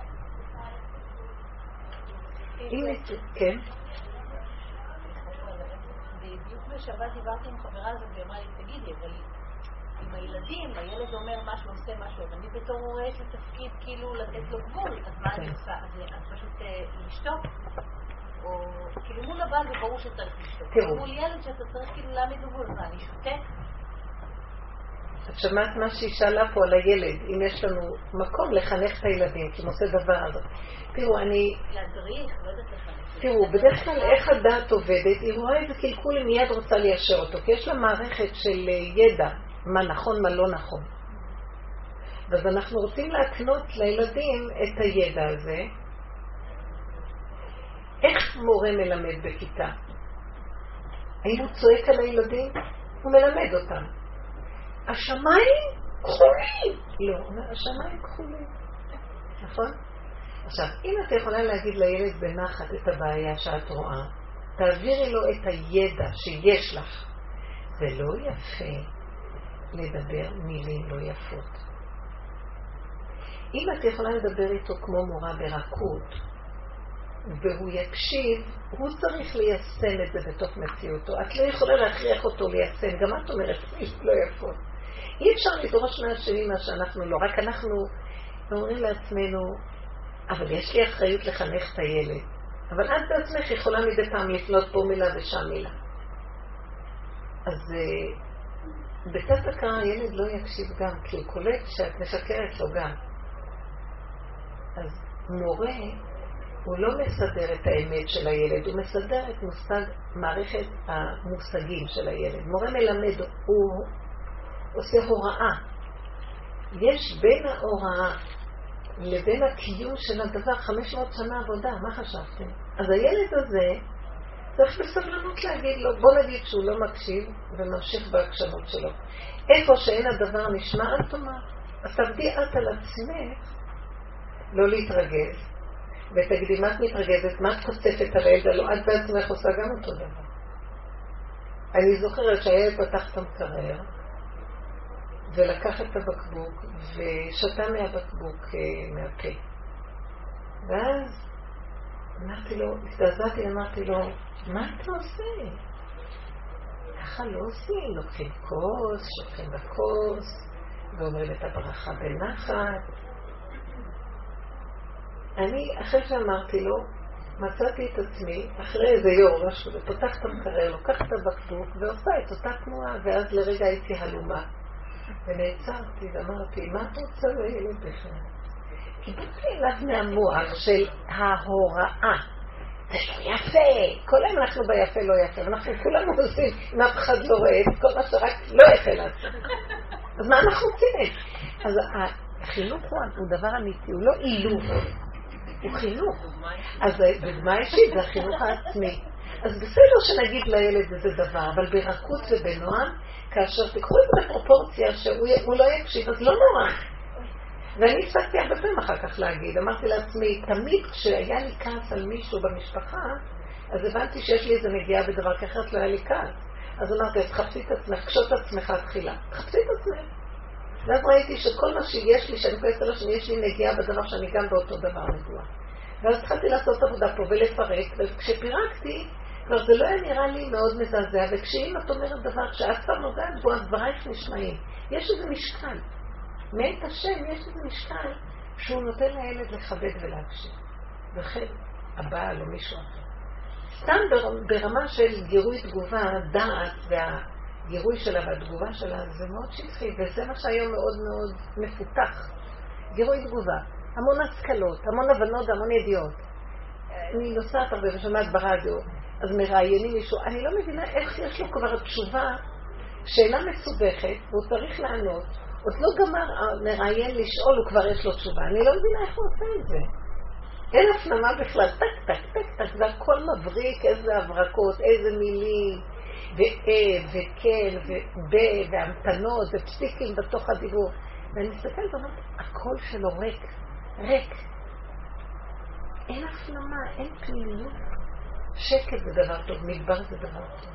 יעשה אדם עצמו הפקר כמדבר. עד שהוא מגיע למעלה של אה, נכבדות, אנחנו מאוד שטחיים. וזו עבודת אמת, זה להשקיע ולהשקיע בעבודת מידות, וזה מתאים לנשים, ואנחנו לא נדרשים לעמוד בח... הכל היה מאוד חיצוני ומאוד שטחי ומאוד אה, מבריק ונוצץ, והכל, ואין בזה כלום. ואחר כך, אה, ומאוד מסבך לנו גם המוח את הכל, עושה הכל נורא מורכב ומסובך. מישהי גם סיפרה לי שהיא ביקרה איזה אדם חולה, סופני, שהוא ביקש שהיא תבוא לבקר אותו, מכולם. נראה, רצה להגיד לה איזה תודה על איזה מעשה טוב שעשתה פעם איתו משהו כזה. אז היא באה לבקר אותו, היא ישבה קצת. זהו, זה, זה מצב סופני של עניין של ימים. אז היא אמרה לו, מה יש לך להגיד לי במצב שלך? אז הסתכל עליה ואמר לה, הכל פשוט, מאוד פשוט. ואנחנו מסבכים את הכל. הכל מאוד פשוט, כי הוא ירד מהמקום הזה, הכל פשוט, אמיתי, פשוט. כל הנושא הזה של מורכבות שידוכים, הסתבכו במוח. שום דבר לא נראה להם, וגם אם היו רוצות משהו, הן מדומיינות על אותו דבר שהן רוצות, ואחר כך הן נפגשות ואומרות, אה, זה הכל. הכל דמיוני. מי שרוצה להתחתן ולבנות בית זה מאוד פשוט, זה מאוד פשוט, זה כל כך פשוט שאי אפשר יותר כמה שזה פשוט. זה כל אחד לחוד וביחד, ולאפשר את האפשרות שאנחנו לא חייבים לכפות על אף אחד שום דבר. גם הילדים צריכים לדעת לתת להם. הם במסגרת, איפה שהם נמצאים, לא יותר מדי להתערב. יש נקודות קטנות שאת נדרשת להיות בשייכות, שזה שייך אליי. יותר מדי עשינו את הכל בעלות גדולה. זה המוח והדמיון הרחב שלו. הוא זכוכית מגדלת, הוא אוהב אותנו. זה לא כמו שזה נראה, ממש לא. הכל פשוט. אז למה צריכים להיות סופנים כדי... צריכים בנפש להיות בסוף, אתם מבינים? בסוף הסקאלה. קצת לרדת, לרדת, לרדת. להיות פשוט ועכשווי, זה כמעט הסוף, אין מרחב. כי כל כך עכשיו הכל עכשווי, אין לה זמן של עבר ועתיד, זה מאוד עכשווי. העכשוויות הזאת היא טובה כדי לקבל פרופורציה שהכל מאוד פשוט. לא צריכים בשביל זה להיות חס ושלום חולים בגוף. כשאנחנו כל כך מפספסים את הנקודה, בסוף יצטרכו לעורר אותנו דרך הגופים, זה חבל. זה מאוד חבל. חס וחלילה. שהשם יזכה לנו לבריאות הגוף, שמחת הנפש, כשהיא עסוקה בדבר הנכון, עבודת הנפש. אנחנו קוראים לזה עבודה. שנקבל את הכלים ונשקיע בהם ונעבוד ונתעקש עם עצמנו. זה החירות שלנו. אל תוותרו על זה. העולם בעולם הולך, ריטים באים הולכים, אנשים באים, אנשים הולכים. מה עשיתי את העולם מדי שלי? מה עשיתי את הילדים שלי מדי שלי? מה עשיתי את הבעל שלי מדי שלי? שום דבר לא שלי פה. גם המציאות שלי לא שלי. היא שלי כדי לפרק אותה להגיע לנקודה אחת קטנה להתחבר אליו. זה הכל. וממנה תוצאות חיים של נצח של מתיקות. שלא תלוי בזמן ומקום ומציאות. אז למה אנחנו לא עובדים ככה? כי איבדנו את הדרך וזה דרכו של משיח. זה אורו של משיח שמתגלה היום בעולם וצריכים לבנות את המקום הזה, כי רק משם תהיה ישועה. מנקודת היחידה יתגלה אור אלוקי גדול והוא ישנה את הכל. אין לעלות למוח ולבנות עוד מדורים במוח, להביא איזה פתרונות וישועות פה, כי זה מסתבך ועולה. אין לנו יכולת לתקן. מעוות לא יוכל לתקן. השם יזכרנו לרחמים גדולים של מתיקות וערבות. קבלו את הככה וכאן ועכשיו. וישועה. תתפללו להשם, שיראה לכם את הדרך. זה שתי הפסוקים שאני מאוד מאמצת. המורני השם דרכך, הלך בעמיתך. גל עיניי והביט הנפלאות מתורתך. ההלך בעמיתך. נראה לי שזה בק"י של הזה. גל עיניי והביט הנפלאות מתורתך. אני אומרת לו, בנו שלם, אני תקועה במוח שלי, זה מה שאני רואה. אם תפתח לי תודעה חדשה, גל עיניי והביט הנפלאות מתודעה אחרת, אז ודאי שאני אעזוב את זה ואלך על זה. תרחם עליי. כי אנחנו הסתבכנו באיזה פלונטר של צורת חשיבה. מה זה הדבר הזה? מדינה, השקפה, עניינים. ודאי שמרוב שזה ככה נוצרים מצבים, כי זה מזין את עצמו ועושה לתיעוד. אבל אנחנו יצרנו את המציאות הזאת, לא חייבת המציאות להיות כזאת בכלל, בכלל. השם יזכה לנו, וזה נקרא לחזור בתשובה. וזה חודש שלו, שובו, התעוררו מהשינה ותשובו אל השם. שזה בדיוק אחורה, לשוב זה לשוב אחורה, לחזור אחורה. פעולה הפוכה מהלרוץ קדימה. שזה לסגור את המוח וללכת לפשטות של התוואים, לקבל את הדברים, להתעקש עם הפה, לפתוח את הפה. הפה הוא כלי מאוד מאוד נפלא ל... ליצירת קשר עם הבורא, כי המוח שלנו מסוכן, כי הוא יכול לספקולציות מה זה השם, דמיונות, עבודות זרות, אבל הפה, אין כוחנו אלא בפה, איתו לפתוח ולדבר את מה שהנפש כאובה. הוא אומר, זה הכל הכל, לא להתבייש להגיד הכל, לפני בעולם זה הכל מתכוון. ואת שומעת את עצמך, זה תרפיה נפלאה. הוא ידיד נפש, אב הרחמן והפסיכולוג הגדול. שהשם יזכה לנו. תודה רבה לכם.